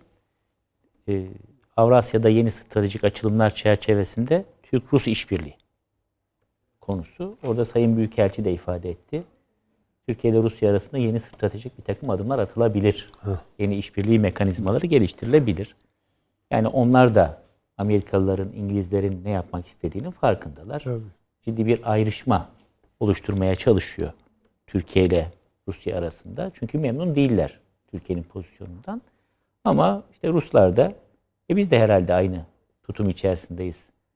Yani Türk-Rus ilişkileri Amerikalılar istedi diye, İngilizler istedi diye bozulmaz. Bizim ticari, kültürel, sosyal ilişkilerimiz çok derinlere dayanıyor ve öyle iç içe geçmiş ki yani siyasi ilişkilerin mahiyeti ne olursa olsun o uçak krizinden sonra bile aynen devam etmiş. Yani Şerbetlendi turizmi, yani. turizmi de devam etmiş, e, evliliklerde devam etmiş, ticarette devam etmiş. Tabii karşılıklı bazı engellemeler olmuş ama sonuçta en ufak bir yumuşamada hemen kaldığı yerden devam edebilmiş. Bu arada Taşyan Hoca'yı da gördüm. Bütün herkese selamı var. Seyircilere de selamı var. O da biliyorsunuz selam Rusya ediyoruz. uzmanı. Çok yakından takip ediyor bu gelişmeleri. Ee, şimdi bu Zelenski ziyaretine geldiğimiz zaman ben üç konunun dikkate değer olduğunu düşünüyorum. Birincisi Süleyman Hocam saymadan önce bu şeyle ilgili bir şey söylendi mi? Yani yeni stratejik işbirliği adımlarına ilişkin Hayır. elbise yani ha, değil. tamam, genel Ama şey. mesela şu İhtimalden zikredildi. bahsediyor. Bizim 2013 yılında Sayın Cumhurbaşkanımızla Sayın Putin'in arasındaki mutabakat çerçevesinde kurulmuş bir Türk-Rus toplumsal forumumuz var. Bu Türk-Rus toplumsal forumunun Rusya tarafını Duma himayesi himayesinde, Türkiye tarafı da Türkiye Büyük Millet Meclisi himayesinde yürüyor.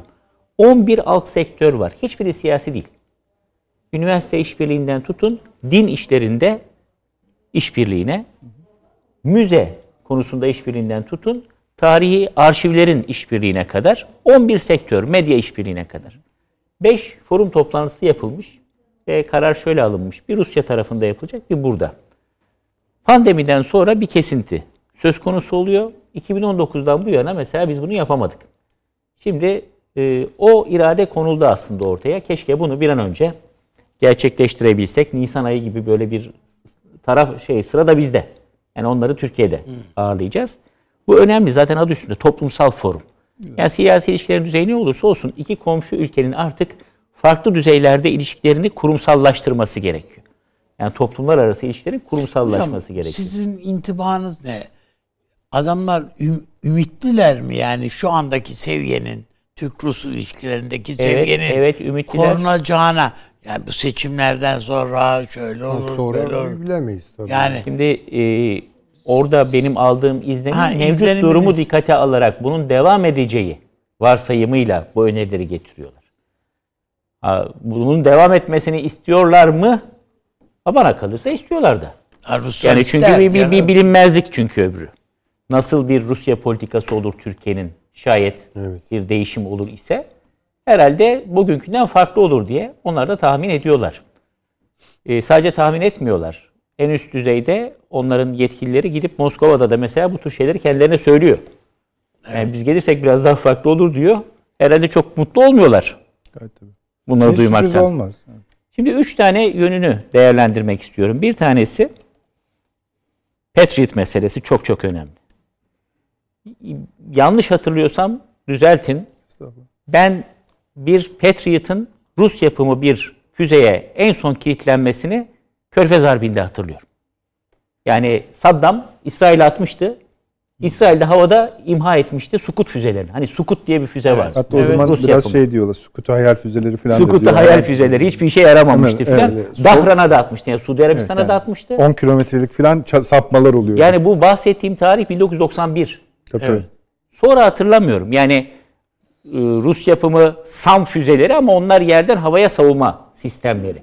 Patriot ise e, bir füzeyi havada imha etme, interseptör füze deniyor onlara. Yani antibalistik füze. Güdümlü füzeyi havada vuran füze. Hatırlamıyorum ben. Yani şunu Mesela da kastediyorsanız Patriot'ın teknik performansı ile ilgili bir... ölçecek. E- Evet. ölçecek kime için bu? Almanya için lazım. Şimdi Almanya'da en büyük tartışma ya biz bu kadar parayla Amerika'dan alacağız bu silahları ama bir işe yarayacak mı? E şimdi bunun gösterilecek yer bir fuara çıkması lazım bu silahların. Fuar alanı Ukrayna.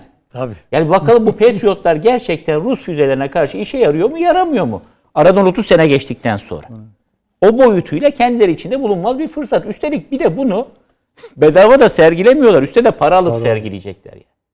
O borçlandıracaklar. Hibe falan yok orada. yani. Tabii tabii. Borçlandırarak yapacaklar bunu. Bu birinci Acaba boyutu. hocam bu 22 milyar dolar toplama yaklaşmış. Bir kısmı herhalde yine hibedir de. Ya bir kısmını siler. Mesela ikinci Yan Harbi'nde de öyle yaptı. Önce zam yapıyor. Bizim indirimli satışlar gibi hocam. Sonra siliyor Ama biraz. asla sonra. tamamen silmez. Yok. Evet. onu ömür boyu kendisine bağımlı yapacak şekilde Tabii. yapar. Yani şimdi bunu verdiği zaman ya bizim başımıza geldi. Evet. Yani attan düşenin halinden at, değil mi? Attan düşen anlar, eşekten düşen anlar hikayesi. 1947 işte Truman doktrini akabinde verilen Temmuz ayında silahlar var. O zaman hesabını yapmıştık biz. Mesela 100 milyon dolarlık silah veriyor. O 100 milyon dolarlık silah ha şey eleştirisine hiç katılmıyorum. Efendim harp artığı kırık dökük falan. Ya 1947 harp artığı olsa 2 yıllık silah veriyor yani. 3 yıllık silah veriyor. Harp artığı dediği iç savaş artığı değil onlar. İkinci yan harbi. Modern silah veriyor. Eyvallah. 100 milyon dolarlık. Ama 5 yıl içerisinde 400 milyon geri alıyor. Bunun yedek parçasıydı. Lastik Türkiye'de lastik fabrikası yok. Sana cemse veriyor. Tabii. Lastiği patladım oradan alacaksın. Ya bir vidasını sıkıştırmana müsaade etmiyor. O vidayı bir teknik assubay gelecek Amerikalı o, o sıkıştıracak. Sana da göstermeden filan yani. Bu strateji hep işlemiştir. Bizim F-16'larda da böyledir. Tabii tabii uzun tartışmalar Hep oldu. böyle. Şimdi aynısını Ukrayna'ya yapacak. Yani uzun süreli bir bağımlılık. Ve bu olay oynamayı, bu oyunu çok iyi biliyor Amerika. Yani bütün İkinci Dünya Savaşı sonrası askeri yardımları Japonya ordusunu da Alman ordusunu da bunların güya ordusu yok ama savunma birlikleri var. E bunları inşa ederken aynı mantıkla Güney Kore aynı mantıkla ve tabii Türkiye Yunanistan örneği ortada. Şimdi birincisi bu. Yani Patriot'ın bir e, sergiye çıkması, fuara çıkması olarak bunu değerlendirmek Tabii o lazım. zaman işte Süleyman Hoca'nın dediği öbürü de kendi sergilemediklerini sergilemeye başlayacak. Gelenler haberler öyle. Ha onu söylüyordum. Süleyman Hoca'ya tamamen hak veriyorum. Bakın hiç olmadığı kadar bir nükleer savaşa yakınız. Hiçbirimiz bunun belki farkında, değiliz. Farkında değiliz. Ama unutmayın ki Birinci Cihan Harbi çıktığında da Avrupa'da insanlar sahillerde yüzüyorlardı Temmuz ayında. Ya efendim işte Balkanlarda, Saraybosna'da birini öldürüverdiler. Evet. Yani Sırp milliyetçisi gitti Avusturya Veliaht Prensi'ni öldürdü. A ne yapalım yani? Bakıyorsunuz işte herkes Fransa'da Atlantik sahillerinde Temmuz ayında yüzüyor. 15, 20, 25 derken 28 Temmuz'da Avusturya Belgrad'ı bombalamaya başlıyor. 3 gün içerisinde bir dünya savaşı çıkıyor. Niye? Çünkü savaş Arşidük Ferdinand öldürüldü diye çıkmadı. Ondan evvelki ittifaklar sistemi yüzünden. Şimdi siz teker teker sayarken birden o kafamda çağrıştı. Yani diyorsunuz ya İngiltere diyor ki eğer kılına dokunursanız ben oradayım. Kimi diyor bunu? Tehlikeli. Evet. Avrupa devletlerine diyor. E Amerika da şimdi aynı şeyi söylüyor. Rusya da diyor ki sen de bunu buraya yerleştirirsen ben bunu düşmanca bir hareket olarak görürüm. Ya da Belarus'a sen saldırırsan işte Rus uçakları da nükleer silah taşıyarak orada olacaklar. Şimdi bu böyle karmaşıklaşıyor, griftleşiyor. En ufak bir çatışma çıktığında bir bakacaksınız tak tak tak tak tak tak. Bir hafta içerisinde o ondan ona bir bomba korkuyoruz. atıyor, o ona bir şey. Kosova'sı, Moldova'sı, E, Transniyestrileri, tabii. Balkanlar bir Yani barut Balkanlar, fıçısı. tabii. Bakın Balkanlara biz hiç e, birkaç Evet. haftadır bakmadık ona. Yani Sırbistan, Kosova'da olup bitenler tam bir barut fıçısı ve Rusya burayı mutlaka ve mutlaka gündemine alacak. Mümkün değil yani. Buna bir yane kalması mümkün değil. Çünkü o kendisi açısından da karşı sahaya gol atmak için güzel bir alan. pozisyon yaratıyor. Ha. İkincisi e, savaşın katiyen sona ermesini istemiyor. Uzamasını istiyor. Pelosi'nin ziyaretinin bu kadar dramatize edilmesini. Bakın bu Pelosi gidici değil mi? Bir sonraki Evet, kongrede yok, yok, kendisi Speaker of House değil. Yani Temsilciler Meclisi'nin başkanı değil. Şimdi Senato Başkanı Kamala Harris yani başkan yardımcısı bir kadın. Bu tarafta da Temsilciler Meclisi Başkanı bir kadın Pelosi. İkisinin elinde bir Ukrayna bayrağı.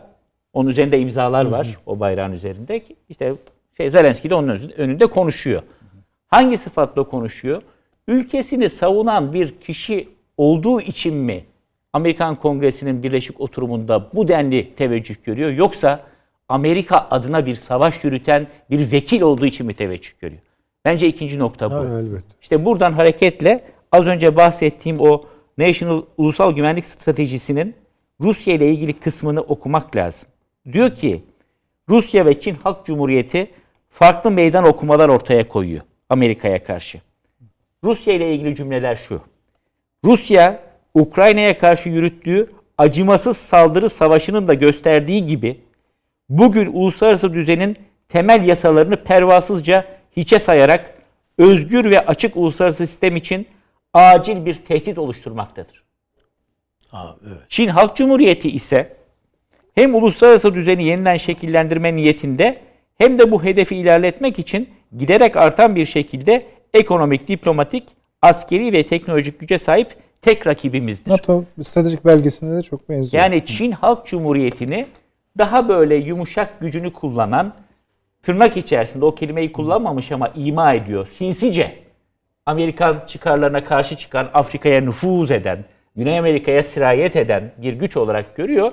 Bu benim orta ve uzun vadedeki rakibim bu diyor. Ama açık tehdit ve düşman Rusya'dır diyor. E, Kat düşmansa divara çık- kardeşim o zaman buna karşı pozisyon al.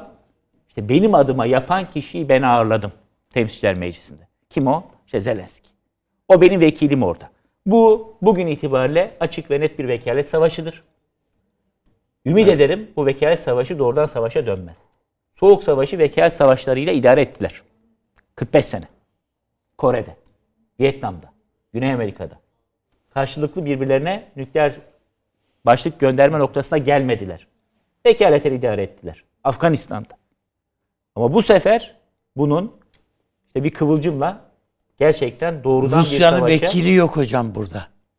Eğer Rusya'nın da bir vekili olsaydı. Yok yok bu- savaşları geçmişte de öyle. Mesela e, Vietnam'da Amerika var. Amerika'nın karşısında bir vekil var. Afganistan'da Rusya var. Evet. Sovyetler Birliği var. Sovyetlerin karşısında bir vekil var. Yani hep taraflardan bir. Bazen de ama iki tarafın vekili Vekili. tokuşturuluyor. İşte şeyde Uganda'da, Angola'da olduğu gibi ya da Latin Amerika'da, El Salvador'da olduğu gibi olabiliyor. Üçüncü mesele benim bu ziyaretten e, çıkarttığım Amerika Birleşik Devletleri NATO'yu ve diğer çevreleme unsurlarını bu öcüyü göstererek tırnak içerisinde öcüyü göstererek mi? daha da tahkim etmek Güncel. istiyor. Yine bu stratejide var. NATO diyor bizim en önemli müttefik ittifakımız. Ama diyor Kuat, Aquas ve diğer Hint Pasifik bölgesindeki ittifaklarımız. Bir bakıyorsun bu yeni çevreleme ya bunun adı. Yani containment neyse NATO'suyla, SEATO'suyla, SENTO'suyla, ANZU'suyla containment neyse 1950'lerde çevreleme siyaseti. Bugünkü çevreleme de bu. Neyi çevreliyorsun? Adam zaten inkar etmiyor ki yazıyor. Saklamıyor da. Evet. Rusya'yı ve Çin'i çevreliyorum. Rusya'yı ve Çin'i çevre, çevrelemeni meşrulaştırabilmen için öcü olması lazım bunların. O zaman kullanılan tabir 50'lerde 60'larda özgür dünyayla esir dünyanın mücadelesi diyorlardı. Amerika Birleşik Devletleri özgür dünyanın temsilcisi. Ruslar da Sovyetler Birliği de esir halkları esaret altında tutan zalim. Bugün de ne diyor? Yine bu stratejide demokrasilerle otokrasiler arasında mücadele. Ya bu adam demokrat. 20 sene öncesine gidip Bush doktrininde de ne diyordu? Şer ekseniyle iyilik ekseni. Evet. Yani aslında 200 yıllık bütün Amerikan dış politikası bir kovboy kızılderili savaşından ibaret. Bir Reagan. tarafta bir tarafta iyiler Evet. var, bir tarafta kötüler var. Zaten sorun Amerika'nın yaptığında değil ki. Bütün dünya bu numarayı kaç defa yutacak? Mesele orada yani. Ama yutturabileceğini düşünüyor. İşte yutuyorlar da. Çeviriyor, çeviriyor, Yutuyorlar her şeyi hocam. getiriyor. Burada bir kötülük, Ya bir karanlık, ya her seferinde ayrı bir hikaye mi Bir yapacağız? karanlık İşte bir dünya var. Gerek de yok zaten. Yersen. E tabii Bu çünkü işte pilav bakıyorsun üstüne fasulye gibi bir şey bu. Impossible'ın altıncısı çıkıyor. Öbür bilmem Yedincisi hızlı çıkıyor. ve öfkenin dokuzuncusu çıkıyor. Aynı hikaye dönüp dolaşıp Evet, değil mi? James Bond'un 25.si çıkıyor. Şimdi bu da aynı hikayeyi getiriyor. Vallahi burada Bir tabii şöyle bir çok büyük bir tehdit olduğunu gözlüyorum. Ve bu tehdidi giderilmesinin tek yolunun da Birleşmiş Milletler Teşkilatı'nın gerçekten görevini ifa etmesi. Eyvah. Yani orada bu beş büyük devlet filan değil. Genel kurulun birilerinin öncülüğünde çıkıp çünkü bu en fazla kime zarar verecek? Diyorsunuz ya Moskova'da 15 milyon kişiye nükleer sınaklara girme şeyi vermişler filan talimat ya da tatbikatı. Ya bırakın nükleer sığınağı adamın evini başına sokacağı bir barakası yok ama bu hadiseden en fazla etkileniyor. İşte 13 tane Afrika ülkesi. Çünkü buğdayının %90'ı bunlara bağlı. Gübresinin tamamı bunlara bağlı. Bu sene çok büyük bir kıtlık olacak. Göreceksiniz. Yazın işte ek- ekemediler çünkü tarlalarını. Açlıktan ölecekler. Dolayısıyla bunun mutlaka ve mutlaka o düzeyde bir şekilde ele alınması lazım, Hocam, giderilmesi lazım. Milletler'de yapacakları tek bence değişiklik şu olabilir. BMGK'ya kendilerine yakın ülkeleri eklemek. Bak gördünüz mü reform yaptık diyecek. O da ki- yani İngilizler de bunu yazdılar hangi ülkeler Genel kurul esasında. genel kurulu kastediyorum. Güvenlik Konseyi'nde bir şey olmayacağı aşikar. Ben genel kurulu kastediyorum. Genel kurul da geçmişte en son ABD'nin İsrail Büyükelçiliğini Kudüs'e taşıma kararında olduğu gibi bazı kararların almaya muktedir. Yeter ki biri, Evet. birileri öne düşsün. Var mı öyle? İşte bir liderlik edecek. Birileri öne düşsün ve desin ki bakın biz Birinci Dünya Savaşı'nda da İkinci Dünya Savaşı'nda da maalesef bu tuzağa düştük. Birileri kendi çıkarları için hepimizi buna alet ettiler. Bu sefer bu tuzağa düşmeyin. Gelin hep beraber dur diyelim. Bunlar kendi çıkarları için hepimizi gözlerini kırpmadan ateşe atacaklar. Görüyorsunuz. Başka çünkü bir mecra yok. Ha, bunun bir başka yolu da şu. Kendine yakın devletlerle hiç olmazsa daha sıkı bir ilişki içerisine girerek zararı minimize etme yoluna gidebilirsin. Türkiye bunu yapmaya çalışıyor Türk dünyasıyla ama Türk dünyası üzerinde Rusya o kadar etkili ki hala. Tabii. İşte mesela bir girişimde bulunuyorsun. Yani şu Türkmen gazını filan Evet, aktaralım Hazar'dan bu taraflara diye. Vallahi Türkmenler çok istekli değiller bu işlere girmeye. Diyor ki ben sınıra kadar getiririm diyor. Hazar'ın sınırına kadar. Ondan sonra ne yaparsan yap diyor. E Kazaklar ittifak anlaşması içerisinde Ruslarla. Azerbaycan'a gel ittifak yapacaksın benimle diyor. Yapıyor. Yani Rusya bütün ağırlığıyla o eski e, gücünü onlar üzerinde hissettirmeye çalışıyor. Dolayısıyla bizim Türkiye gibi bir ülkenin yahut Batı Avrupa'nın birbirlerine dayanışma içerisinde kendisi gibi olan ülkelerle içinde olmak dışında bir yapabileceği bir şey de yok. Ha bunun alternatifi de işte Birleşmiş Milletler'de bir takım girişimlere ön ayak olmak. Yani şöyle soramaz mıyız yani mesela bu bildiğimiz bir kuşatma diyorsunuz. Çevreleme evet. Ama hocamın söylediği bana göre 40 katır mı 40 satır mı gibi bir şey, Bir şey. bu. Ama bu yani artık bu dünyada hem Rusya'yı hem Çin'i kuşatacaksınız ve buradan yara almadan çıkacak mısınız yani? Hayır. Ama ne yapıyor? İşte Japonya'yı tekrar silahlandırıyor. Bakın o iki hafta evvel Primakov forumunda Lavrov uzun uzun bir konuşma yaptı ve o konuşmada dedi ki Japonya dedi teslim oldu ve daha sonra biz onu Birleşmiş Milletler'e kabul ederken 1940'ların sonu kabul ederken Birleşmiş Milletler şartında ek bilmem kaçıncı maddeyi de kabul etti.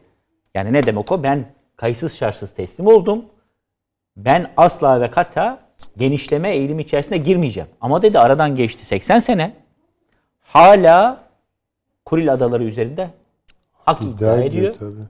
Sakalin üzerinde hak iddia ediyor. Çünkü orada bir anlaşma yok. Yok Ateşkes bir barış var. anlaşması yok. Savaş Teknik devam olarak ediyor. savaş Ateşkes devam ediyor. Devam ediyor. Şimdi Japonya'yı gündeme getirmesi Rusya'nın önemlidir. Ama Japonya'yı aslında Rusya lafzen gündeme getirirken fiilen gündeme getiren Amerika Birleşik Devletleri. Silahlandırarak orayı. E, Güney Kore'nin durumu. ederek. Tayvan'ın durumu. Avustralya ve Yeni Zelanda bunları devreye aldı. Bakın AUKUS dediğimiz hadise 1950'ler. Şimdi aradan geçmiş işte yine 70 sene. Benzeri bir girişimi burada yapıyorsunuz. Ya Allah selamet versin bu Avustralya ve Yeni Zelanda'da gerçekten her savaşa da girmişler abi. Vietnam'da da varlar bunlar, Kore'de de varlar. Nedense bu Çanakkale'den sonra acaba bu sefer kazanan tarafta olur muyuz diye herhalde. O milli birlik, beraberlik adına da her yere asker göndermiş. Doğu Timor'a da biliyorsunuz Avustralya askerleri falan göndermiş. Antrenmanı devamlı diri tutalım diye. Evet. Bu tarafta da tabii ki Orta Doğu coğrafyasında. İşte mesela gediklerden biri o olabilir mi acaba diye. Orada orası delik deşik ama Amerika açısından.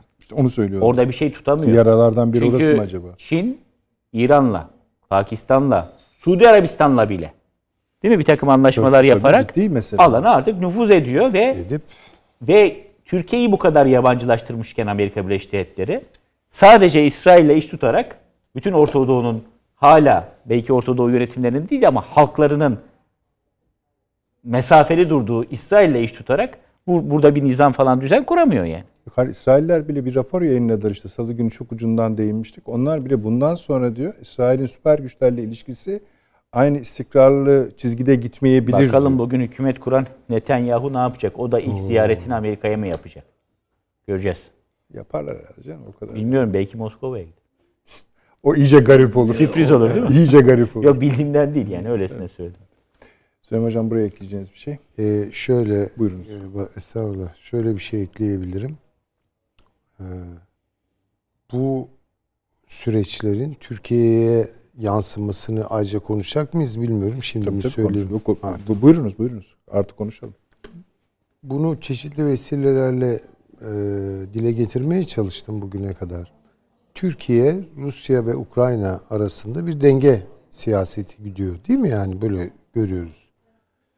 Ee, yani Rusya ile de ilişkilerini sürdürüyor.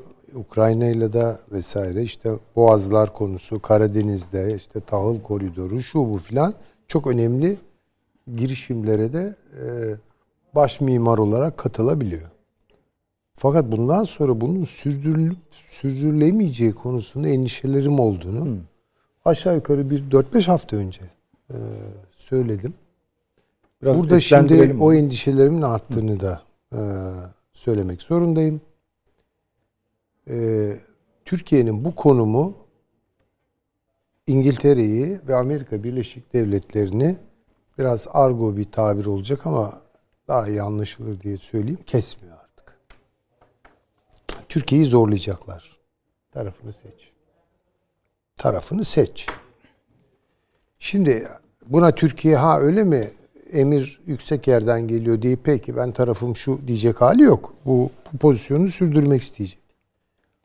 Onun için özellikle Çin'le ikinci derece ama Rusya ile birinci derecede Türkiye'yi karşı karşıya getirecek her türlü senaryoyu çalışacaklar. Çalışıyorlarmış işte. Evet Balkanlar. Bir tane daha çalışıyorlarmış. Onu Daha da biraz sonra çalışıyor. konuşacağız. Tabii ki. Balkanlar. Örnek. Şimdi bakıyorsunuz ne oluyor orada?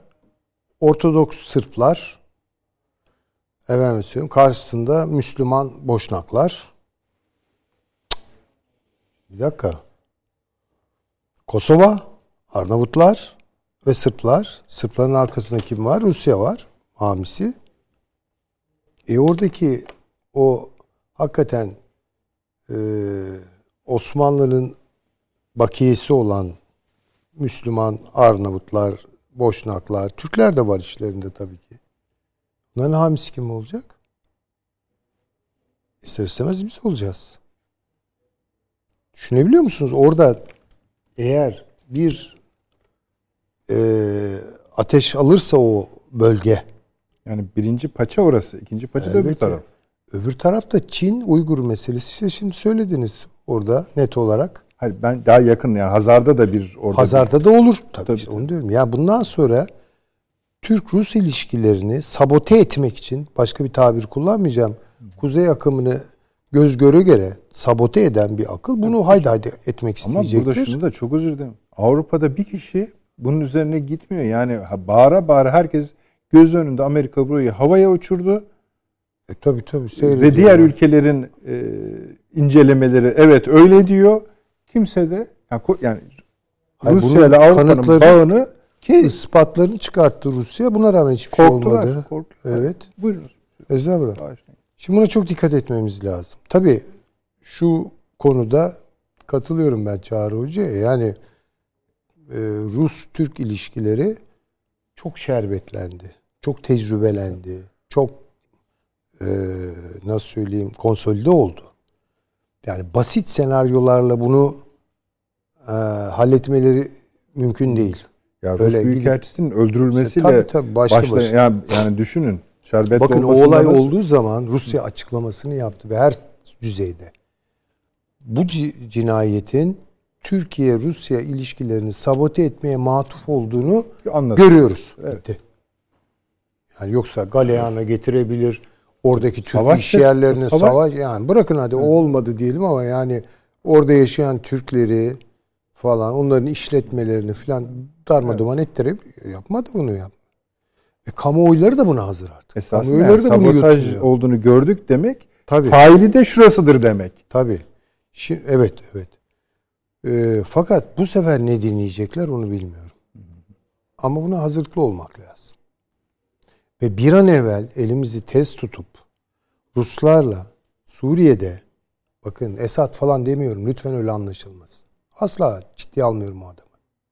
Rusya'yla Suriye'de ve Libya'da anlaşmak zorundayız. Bu çok çok önemli. Ha nasıl olacak bu bilmiyorum. E Rusya da biraz buna kafa patlatsın yani. Bugüne kadar onlardan da ben doğrusu hani böyle çok Türkiye'yi tatmin edecek bir formül falan görmedim. Yok ama, Ama- herhalde bir olacak bu. E, olacak. Yani bu önümüzdeki yılın ilk 4 ayı Yani, içerisinde falan heh, bu iş olacak inşallah. gibi gözüküyor yani. Yeter çünkü artık. Ya bunlar çok kırılgan. Çünkü bakın Çin burnunu soktu o işe. Çin burnunu soktu. Bu da tehlikeli bir şey.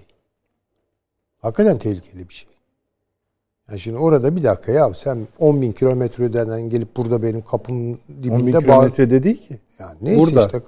Ya Rus, Çin İran'da, Arabistan'da vesaire. ne diyoruz? E, oradan geldi yani İşte değil mi? evet, ya şimdi ama yani Rusya bile uzak sayılır. Benim burnumun dibi yani öyle gelip tabii. Ha. Ama bu şeyi kullanacaklar. Uygur meselesini kullanacaklar.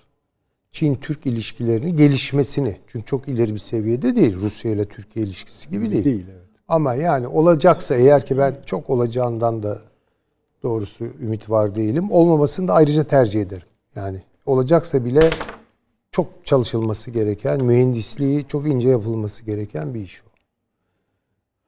Ee, dolayısıyla buna hazırlıklı olalım. Ve Türkiye'ye böyle bir baskı gelecek.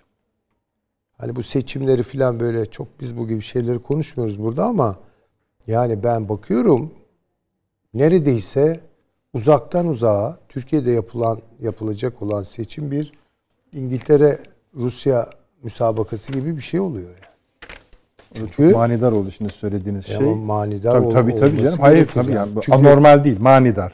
evet manidar diyelim. Yani tahlil değil ama gördüğüm öyle bir şey var. Yok canım, Yani kendi aralarında da birbirlerine şimdi biz girmiyoruz da hani muhalefet partileri içinde birbirlerine sen şu ülkenin, sen bu ülkenin Elbette, diye açıkça tabii, yazanlar, tabii, mesaj yazanlar atanlar sosyal medyada var yani. Hayır ama açıklamalara bakıyorsunuz. Yani muhalefet partilerinin son derece pro Amerikan. Son derece Zaten, pro Amerikan. maalesef. Ya bir emekli dışişleri mensubu konuşuyor. Ve bu Washington Büyükelçiliğini falan yapmış bir sayın e, sefir. Biz diyor S-500'leri şey 400'leri aldığımız için bunlar başımıza geldi diyor. Bu S-400'lerde neymiş Bu Süleyman Hoca? şimdi Allah aşkına ya. Tabii tabii. Bu nasıl nasıl bir ifadedir bu Allah aşkına? Yani ve diyor- yani bakıyorsunuz baya baya 1950'lerin o NATO perver 60'ların, 70'lerin. Evet yani bu geçiyor şu an orada. Biz diyor bir sayın lider Ukrayna'nın yanında diyor olmalıyız diyor. Böyle ya böyle laf edilir mi Allah aşkına ya? Türkiye'nin bir- bir- 70 Ya bu yıllık gerçeği. yani bakın Hocam Hatta bunu, yani- buna in- bunu inanarak söylüyor. evet tabii. inanarak söylüyor ama bu. bilgisizlikle söylüyor. Ya bu bir dünya okuması ya bu kadar şey oluyor yani. Öyle bir boyutu var bu işin yani. Onun için Türkiye üzerinde böyle bir pres bekliyorum ben. Türkiye'ye böyle bir pres yapılacak. Herhalde dışişleri falan da biliyordur yani Çağrı Hoca daha iyi bilir o işleri. Öyle. Ama e, böyle böyle biz de bunu böyle devam ettiremeyeceğiz. Yani böyle tarafsızlık falan yani baya bir şey var. Baya bir nereden anlıyorsunuz bunu? İşte o fotoğraf anlatıyor. Bak söyleyivereyim. Bugüne kadar siz İngiltere'yi hiç PKK ile iltisaklı gördünüz mü? Fotoğraf dediğiniz birinci bir konumuz değil mi? Elbette Ve- tabii. Bir, bir daha verin arkadaşlar. Yani bence orada bir mesaj var. Ben Tabii, hiç tabii. öyle hani bunu küçümsemiyorum. Komplo da çevirmiyorum. Bütün bu söylediğim bağlama yerleştiriyorum. Tesadüf değil. Bu ne özensizlik ya? Böyle bir fotoğraf mı olur? Mutfağını paylaşırken tam İngiliz usulü işte bu. Bu tam İngiliz usulü. Ve diyor ki bak dikkat et. Mutfakta pişen diyor. Bir, bir şeylerin arkasına geçerim mi? Geçerim. Ben bunu nerede anladım biliyor musunuz? Güney Kıbrıs'la yaptığı o özel anlaşmalar. Çok Orada iş bitti. evet. Oradan itibaren kırılma var. Ve e, aynı takımı tuttuğumuz Siz sayın orada çok suçlusunuz. Büyükelçi, şey evet. yani. Beşiktaş'a olan sevgimiz hiçbir şey değiştiremeyeceği için yani görmezden gelelim. Erivan'a gidiyor ya. Erivan'a gidiyor. Şimdi geleceğiz oraya. Şimdi geliyoruz. Ne oluyor? Halbuki unutmayalım. Savaş olurken İngiltere bayağı Azerbaycan'ı destekleyen açıklamalarda bulundu. Hatırlıyor musunuz? Tabii tabii. Evet. Çok net. Birden çok. Birden ne oluyor yani? Bakmak lazım. Sizin neticeniz varsa alayım. Şu var. Yani bu gerek Birinci Dünya Savaşı'nda gerekse İkinci Dünya Savaşı'nda Amerika tuzu bur kuru bir şekilde kendi adasına da efendim sen haklısın sen onu yap sen şunu yap yapma veyahut da diyerek gayet keyif keyka oturdu yani. Ona buna silah gönderdi. Şunu bunu filan. Amerika'ya dokunan ellerine elleyen de olmadı. Ama ilk defa bütün bu ülkeler yani Avrupa ülkeleri de dahil olmak üzere keza Çin, efendim Japonya, Türkiye hepsi yani Avrupa'daki işte Almanya falan da dahil hepsi gördüler ki bu bu Almanya şey e, bu Amerika sadece seyrediyor. Sadece oyunu yönetiyor falan. Ama oyuna girmiyor hiç. Ama Zelenski denilen bir bela var şimdi ellerinde. Bir kart var. Bu Amerika'yı oyuna sokabilir. Çok ciddi sokabilir yani. Gel sen de oyuna dahil ol abi diyebilir. Bu Patriotlar muhtemelen Polonya'ya yerleştirilecek zaten. Ukrayna'ya vermeyecekler bunu. Polonya'da zaten var Patriot. Hayır var da ilaveten bunlar şeyin patriotları efendim. Orada var. Ama bu eli, elinin altına Zelenski'nin patriotlar verilirse bunun derhal Moskova'yı hedef alır. Hiç yani gözünü yaşına bakmaz. Savunma füzeleri. Yanlış. Savunma füzeleri. İşte neyse yani savunma diye şey yap. Bir uçağını düşürür. Bir bir şey yapar. Helikopterini düşürür. Önünü yapar. Bunu yapar. Doğrudan doğruya işin içine Amerika'yı dahil edecek bir takım tuzaklar kurabilir. Ben e, onun için e, son derece te, yani şimdi e, Çağrı Hoca'nın hiç olmadığı kadar yakınız bir nükleer savaşa e, sözüne iştirak ediyorum. Yani Rusya'nın kaybedeceği hiçbir şey yok bu, bu şeyde ve sonuna kadar girer bu Rusya bu işe. Yani bu artık oyun çocuk oyuncağı değil yani bu iş. Bu öyle sadece e, Kosova, Arnavutlar, Arnavutlar, efendim Sırbistan kavgası filanla da bitmez bu iş. Oralarda bitmez. Yayılır. Yayılır gider. Bu iş Almanya'ya kadar hatta uzak doğuya, Çin'e, Japonya'ya varana kadar sarkar bu işler. Ee, ve Amerika bunu kontrol de edemez. Çünkü böyle bir kontrol mekanizması yok Amerika'nın. Yani olsaydı e, İkinci Dünya Savaşı'nda efendim atom bombasını atarak bu işten sığ paçasını sıyırma zorunda kalmazdı. Yani e, efendim e, göz göre göre bütün e, Atlantik şey Pasifik filosunu kaybeder etmeyi e, böyle uzaktan seyretti. O kadar yani. Onun için e, Amerika bu işten çok ağır yara alır. Evet Rusya'da yara alır ama Amerika'da bu işten çok berbat bir halde çıkar. Hani ulan hani buna yani böyle zaferin hay içine diye böyle Pi- Pirus diyecek. zaferi diyorlar evet, ya. Pirus zaferi deniliyor. Evet. Gibi yani böyle bir noktaya kadar iş e, gider diye düşünüyorum.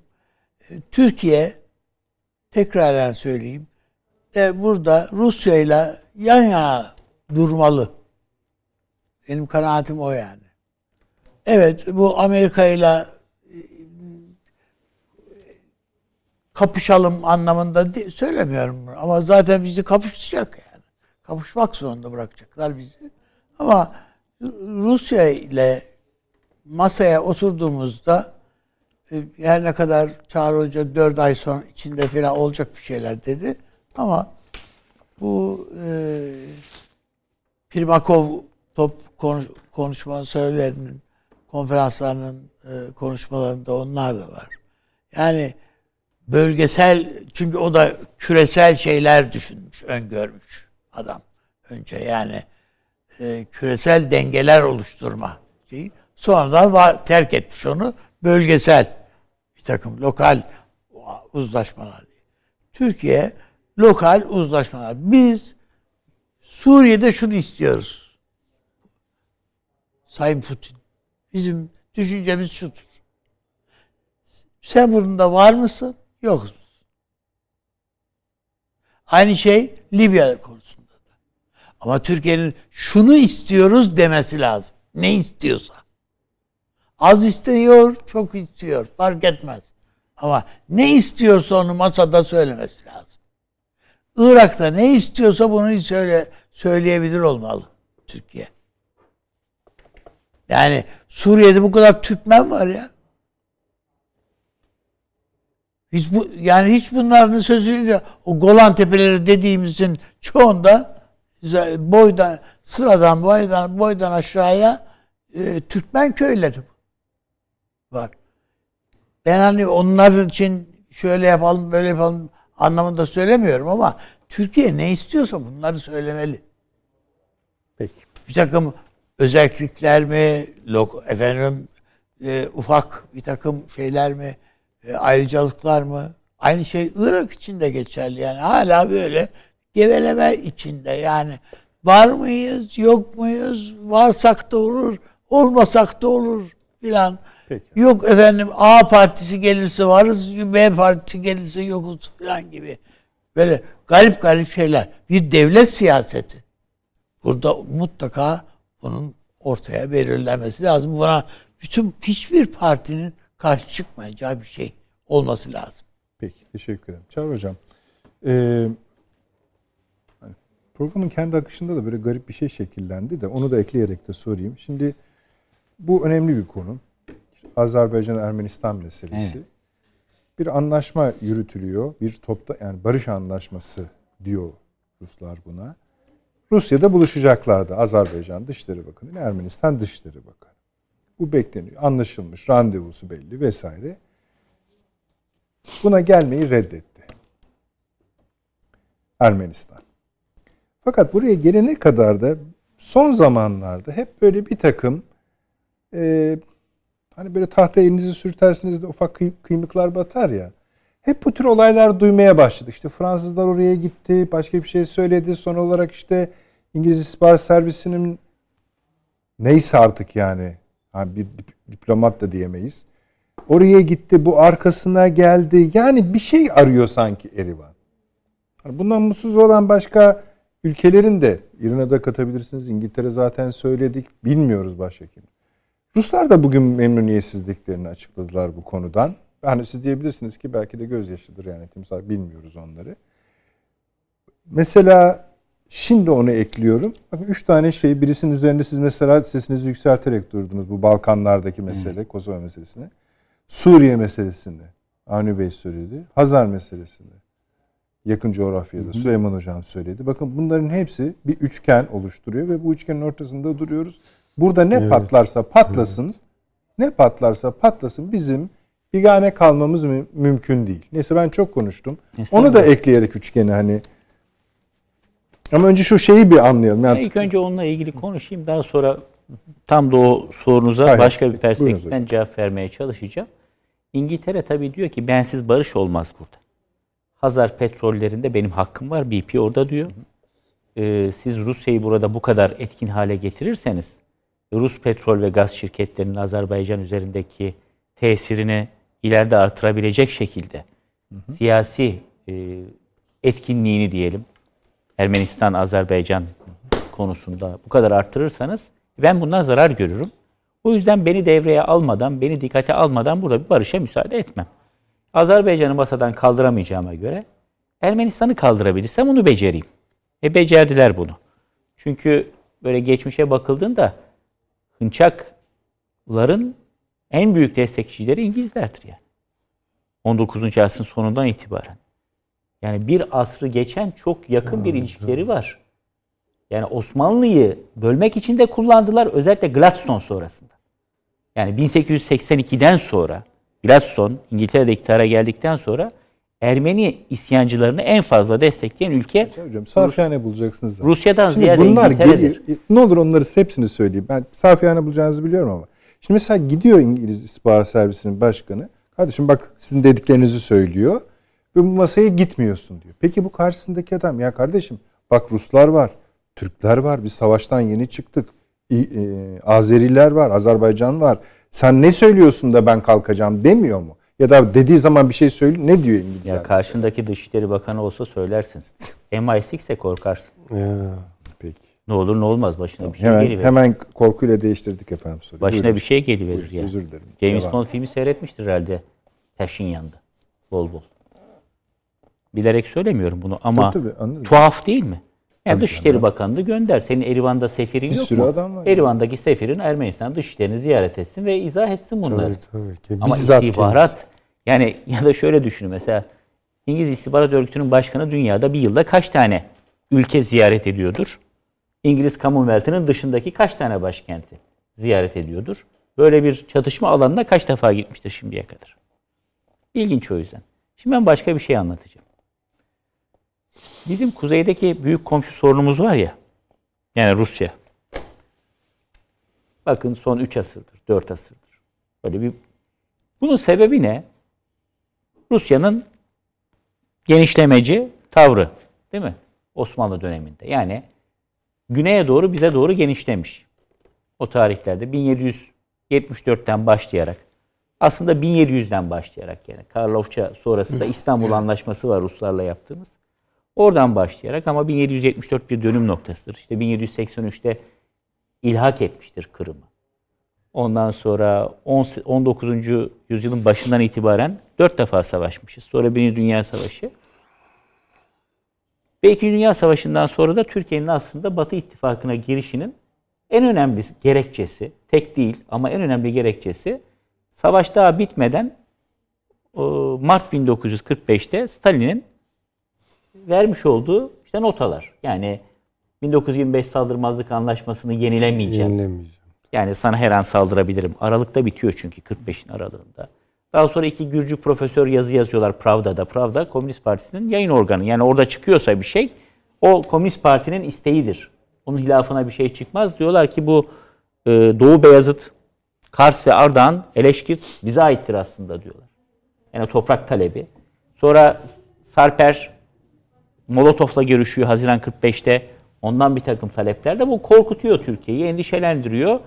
Ve Türkiye işte 1949'da NATO kuruldu. İlk önce 47'de Truman doktrini, arkasından Marshall yardımları. 49'da NATO kurulunca buna girmek için büyük çaba gösteriyor. 52'de de giriyor. Bugün var mı bu? Yani şimdi bu şuna benziyor. Ya siz bir sebepten bir yerde konumlanmışsınız. Fakat o sebep ortadan kalkmış. Siz niye oraya girdiğinizi, o eve niye girdiğinizi unutmuşsunuz. Artık o evin içerisinde kalmaya çaba gösteriyorsunuz ama sizin o eve girişinizin sebebi ortadan kalkmış. Almanya ile İngiltere savaşmışlar, savaşmışlar, savaşmışlar. Müttefikler. Almanya ile Fransa 1870 1945 arasında 3 defa birbirlerini yerle bir etmişler. Müttefikler. Beraber Avrupa Birliği'ni kurmuşlar. Amerika gitmiş Japonya'nın kafasına iki tane atom bombası atmış. Bugün müttefikler. Değil mi? E peki Rusya ile Türkiye? Tamam geçmişte bir tehdit hissetmiş. İkinci Dünya Savaşı sonrasında Türkiye'de işte sağ sol hareketleri Amerika bir tarafta yer almış da Sovyetler bir tarafta yer almış. Ya yok öyle bir şey. Amerika solu da desteklemiş. Hocam, yörüngenizi anladım. Yani Solu, şunu söylemeye çalışıyorum. Yok yok. Reklama gideyim geleyim. Tamam, önümüzde var. Hani çok e, dakikalı işler bunlar. Efendim biliyorum tatlı yerde kesiyorum ama böyle kısadır hemen dönüyoruz. Döndük efendim akıl odası devam ediyor. Çağrı hocamızda kalmıştık. Sebep kalmadı. Türkiye neden NATO'ya girdi sorusuna cevap vermek kolay. Hı. Türkiye hala neden NATO'da sorusuna cevap vermek zor. Bunu burada defalarca da konuştuk. Ben hatta katiyen çıkılmaması, tabii, gerek tabii, telaffuz dahi edilmemelidir. Zira Türkiye'nin böyle bir hareket harekete tevessül etmesi dahi Kıbrıs Rum kesiminin e, NATO'ya girmesiyle neticelenir demiştim. Yani aslında NATO'dan kendimizi korumak için bugün herhalde NATO'da NATO'dayız. varız. Evet. Gibi bir garip garip bir ironik bir durum ortaya çıkıyor. Doğru. Biz niye Rusya ile stratejik ve askeri alanda işbirliği yapamıyoruz? Bunun elindeki en en büyük engel NATO'nun kendisi. Çünkü NATO antlaşmasının hemen başında diyor ki bu antlaşmanın hiçbir hükmü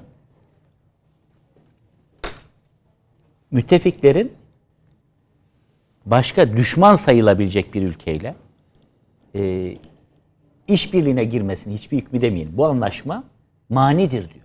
Yani siz bu anlaşmanın hilafına bir anlaşmaya giremezsiniz. Az önce okudum. Amerika Birleşik Devletleri bir numaralı düşman olarak bugün Rusya'yı sayıyor. Siz Amerika'nın bir numaralı Rus, düşman olarak saydığı Rusya'yı Madrid zirvesi sonuç bildirgesinde de gördüğümüz gibi NATO stratejik belgesinde de açıkça düşman demeseler bile tarif ettikleri Rusya'yı nasıl stratejik ortak yapabilirsiniz? O zaman NATO'nun varlığı mesela bunun geliştirilmesine de engel. Ben şu sorunun artık sorulması gerektiğini düşünüyorum. Artık çok farklı bir dönemde yaşıyoruz. Yine Amerikan stratejisinde demiş ki Soğuk Savaş sonrası dönem kesinlikle sona ermiştir diyor. Yani 1990'la başlayan evet. Soğuk Savaş sonrası dönem artık sona ermiştir. Önümüzdeki 10 yıl 21. yüzyılın sonuna kadar meydana gelecek gelişmeleri tayin edici bir 10 yıl olacaktır. Onların decade diye bir kelimeleri var. 10 yıl demek. Önümüzdeki 10 yılda meydana gelecek gelişmeler 21. asrın sonuna kadar olup bitecekleri tayin edecek. Bu kadar önemsiyorum diyor. O zaman bu soruyu sorma hakkına sahibiz. Biz niçin kuzeydeki büyük komşumuzla ekonomik, toplumsal, kültürel ilişkilerin ötesine geçemiyoruz? Niçin? Enerji vesaire bunlar güzel şeyler de askeri işbirliğini konuşamıyoruz. Niçin? S-400'ün ötesinde bir konu daha gündeme gelemiyor. Mesela işte F-16 meselesi hala böyle oldu, olmadı. Geçen hafta gördük bir Türk düşmanı var Amerikan Kongresi'nde. Bob, Efendim? Robert'i mi diyorsunuz? Bu merak Çıktı tekrar. Ee, elinde bir takım böyle fotoğraflarla Sayın Cumhurbaşkanı'nın Putin ve İran lideriyle beraber o üçlü zirvede çektirdiği fotoğraf bunu göstererek diyor ki bu ülkeye vermemeliyiz F-16'yı. Çok tuhaf bir şey oldu bir de geçen hafta onu gözden kaçırmayalım. Yunanlılar Amerikan Kongresi'nde bir lobi faaliyeti başlattılar. Oradaki Rum lobisi. Aman ha F-16 vermeyin bunlara. Niçin kardeşim? İşte bize karşı kullanabilirler. Ya Allah'tan kork sana F-35'i veriyor. Fırkateyni veriyor. Sen adaları silahlandırıyorsun. Dede Ağaca gelmiş büyük bir üs kuruyor. F-16 vermeyin. Ondan sonra Türkiye'ye efendim istikşafi görüşmeleri yeniden başlatalım. E sen ikide bir kilit atıyorsun Türk F-16'larına. Dolayısıyla bizim burada bu soruyu sorma hakkımız, bu soruya sağlıklı kafayla cevap verebildiğimiz gün bence Suriye meselesinde de ilerleme kaydedilir. Kafkasya'da da, Balkanlarda da. Daha açık söyleyeyim. Tarihin hiçbir döneminde olmadı. Kuzeyde Rusya, güneyde de Türkiye ekseninde yoğunlaştırılmış işbirliği dünyanın kaderini değiştirir. Avrasya. Gerçek Avrasya. Dünyanın kaderini değiştirir. Ve asıl korkulan budur. Sonuna kadar hocama da katılıyorum. Bu olmasın diye de her şeyi yaparlar. Yaparlar. Her şeyi değiştirir çünkü. Bütün İkinci Dünya Savaşı sonrası manzarayı kurulan ne varsa her şeyi değiştirir. İşte Rusya'nın yalnız e, Türkiye'ye güvence vermesi lazım. Rusya siyasetinde bazen çok sıkıntı bize sıkıntı verecek Avni abi ben diyorum ki bunun şeyler var. tartışılması gerekiyor. Hangi boyutlarıyla tartışılacak? Kim tartışacak? Tabii ki bunlar konuşulacak. Bana güvence vermelisin. Evet. öyle. Belki o benden bir şey isteyecek. Sen de bana güvence vermelisin. Türk dünyasının durumu ne olacak mesela? Bu denklemin neresinde? Balkanlar bu denklemin neresinde olacak? Ha tabii. Karadeniz, Doğu Akdeniz enerji kaynakları bunun neresinde olacak? Suriye neresinde olacak? Güney Kıbrıs. Kıbrıs meselesi. Yani Ruslar engelledi anlam planının sonrasındaki Birleşmiş Milletler raporunun geçmesini. Onlar açıkça suçluyordu çünkü Güney Kıbrıs Rum kesimidir burada suçlu olan. Evet. E çünkü o zaman Rus oligarkların ciddi parası vardı Güney Güney Kıbrıs'ta. Şimdi Ha, engellediler bunu yani. Dolayısıyla bütün boyutlarıyla bunun tartışılması gerektiğini düşünüyorum. Bundan hiç kimse endişelenmemeli. Yani Türk-Rus ilişkiler deyince sadece Birinci Dünya Savaşı sonrası işte Molotovlar, şunlar bunlar onlardan ibaret değil yani. Yakın dönemde de var yani. Biz ilkokuldan itibaren daha ağırlıklı olarak da lisede Türk-Rus ilişkilerini hep çatışma Hocam iklimini çocuk oyunlarında bile Çatışma- bir, bir, iki, üçler, yaşasın Türkler falan diye. Biz- şeyde biz bu Ruslar şekilde- Biz bu deyince- şekilde öğrendik, yetiştik. Evet. Ve o zihnimizin derinliklerinde yer alan o bilgiler bugünü de o perspektiften yorumlamamıza yol açıyor. Ya duvarın yıkılmasının üzerinden 30 sene geçti arkadaşlar. Bitti o iş. Bitti. Dolayısıyla Türk-Rus ilişkileri sadece bir çatışma dönemi değildir. 500 yıllık bir ilişkiden bahsediyoruz. 1400'lerde başlamış ticaret.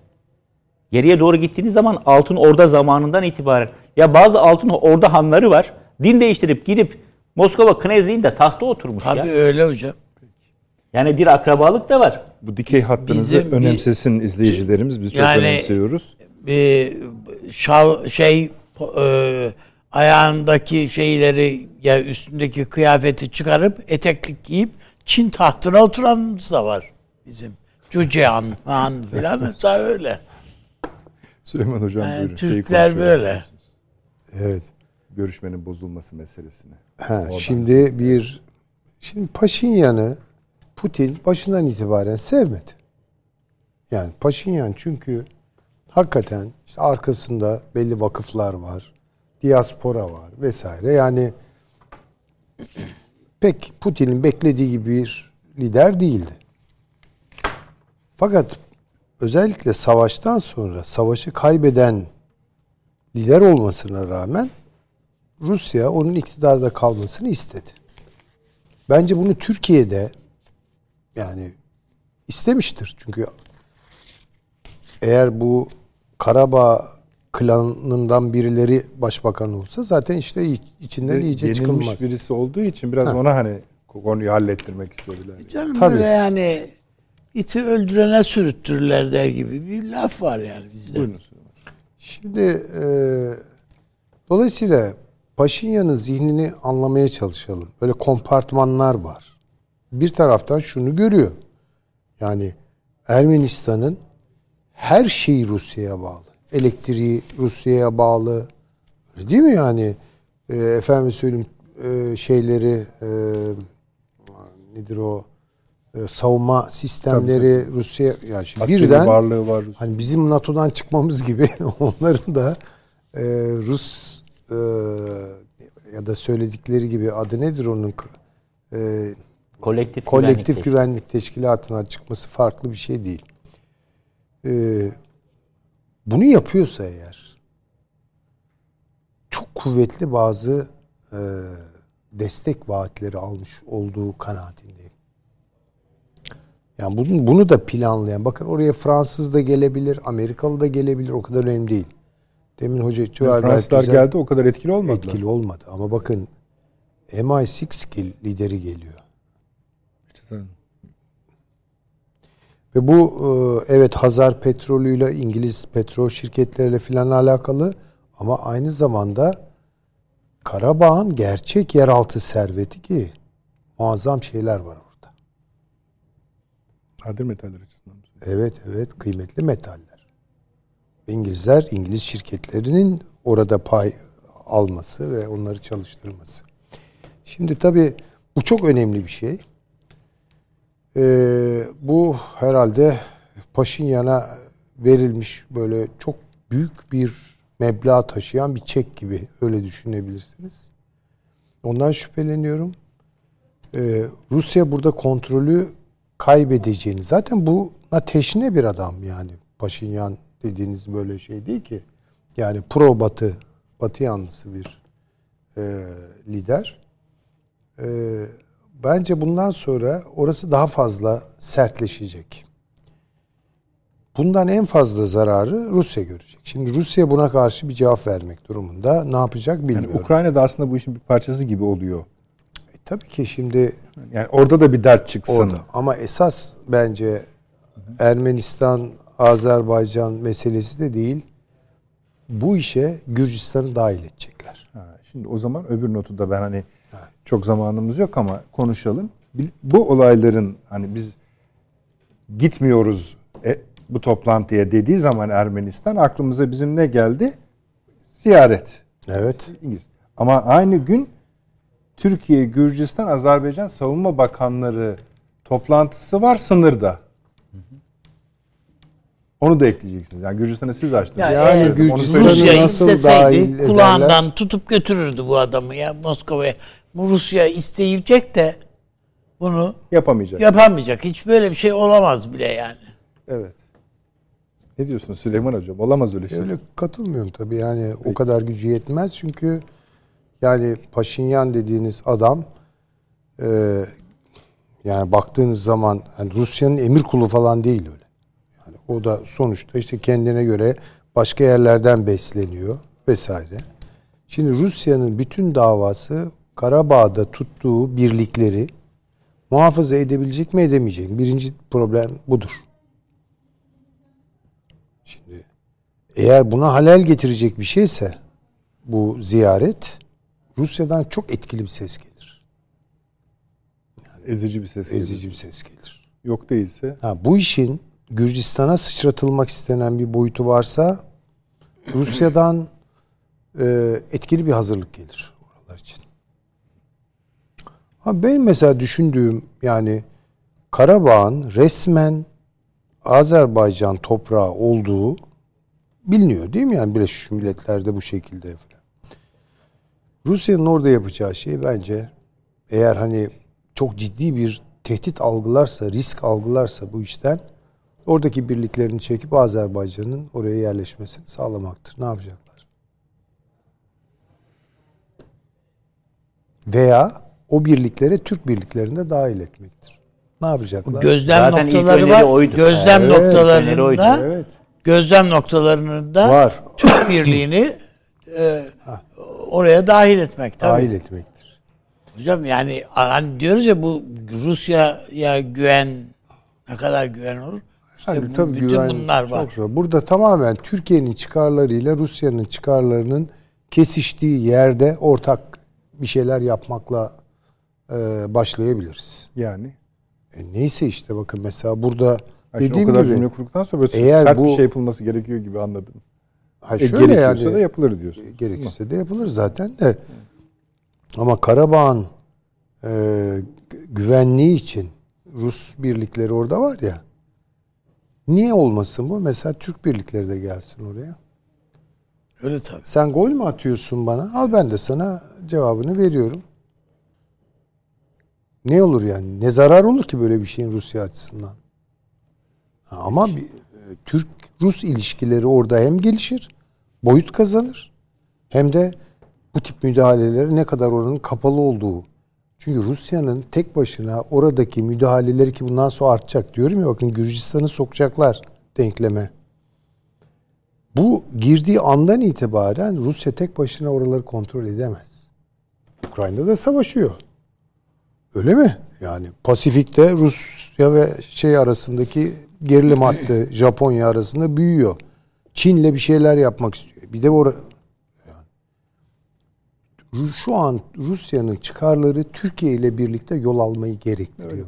Her konuda. Gözüküyor yani. Pek çok konuda. İnşallah farkına varırlar. Varmışlardır tabii ki yani. Hocam Vardılar. Evet. Peki. Abi çok çok teşekkür ederim. Çok Sağ olun. Süleyman Hocam. Yorduk. Çağrı Hocam. Çok çok teşekkür ediyorum sizlere de. Efendim salı olsun bakalım nasıl olacak. Dört günde çok şey, iki günde bu kadar şey oluyor. Dört günde. Ee, salı günü inşallah yine aynı saatte 20.45'te huzurlarınızda olacağız. İyi geceler diliyoruz.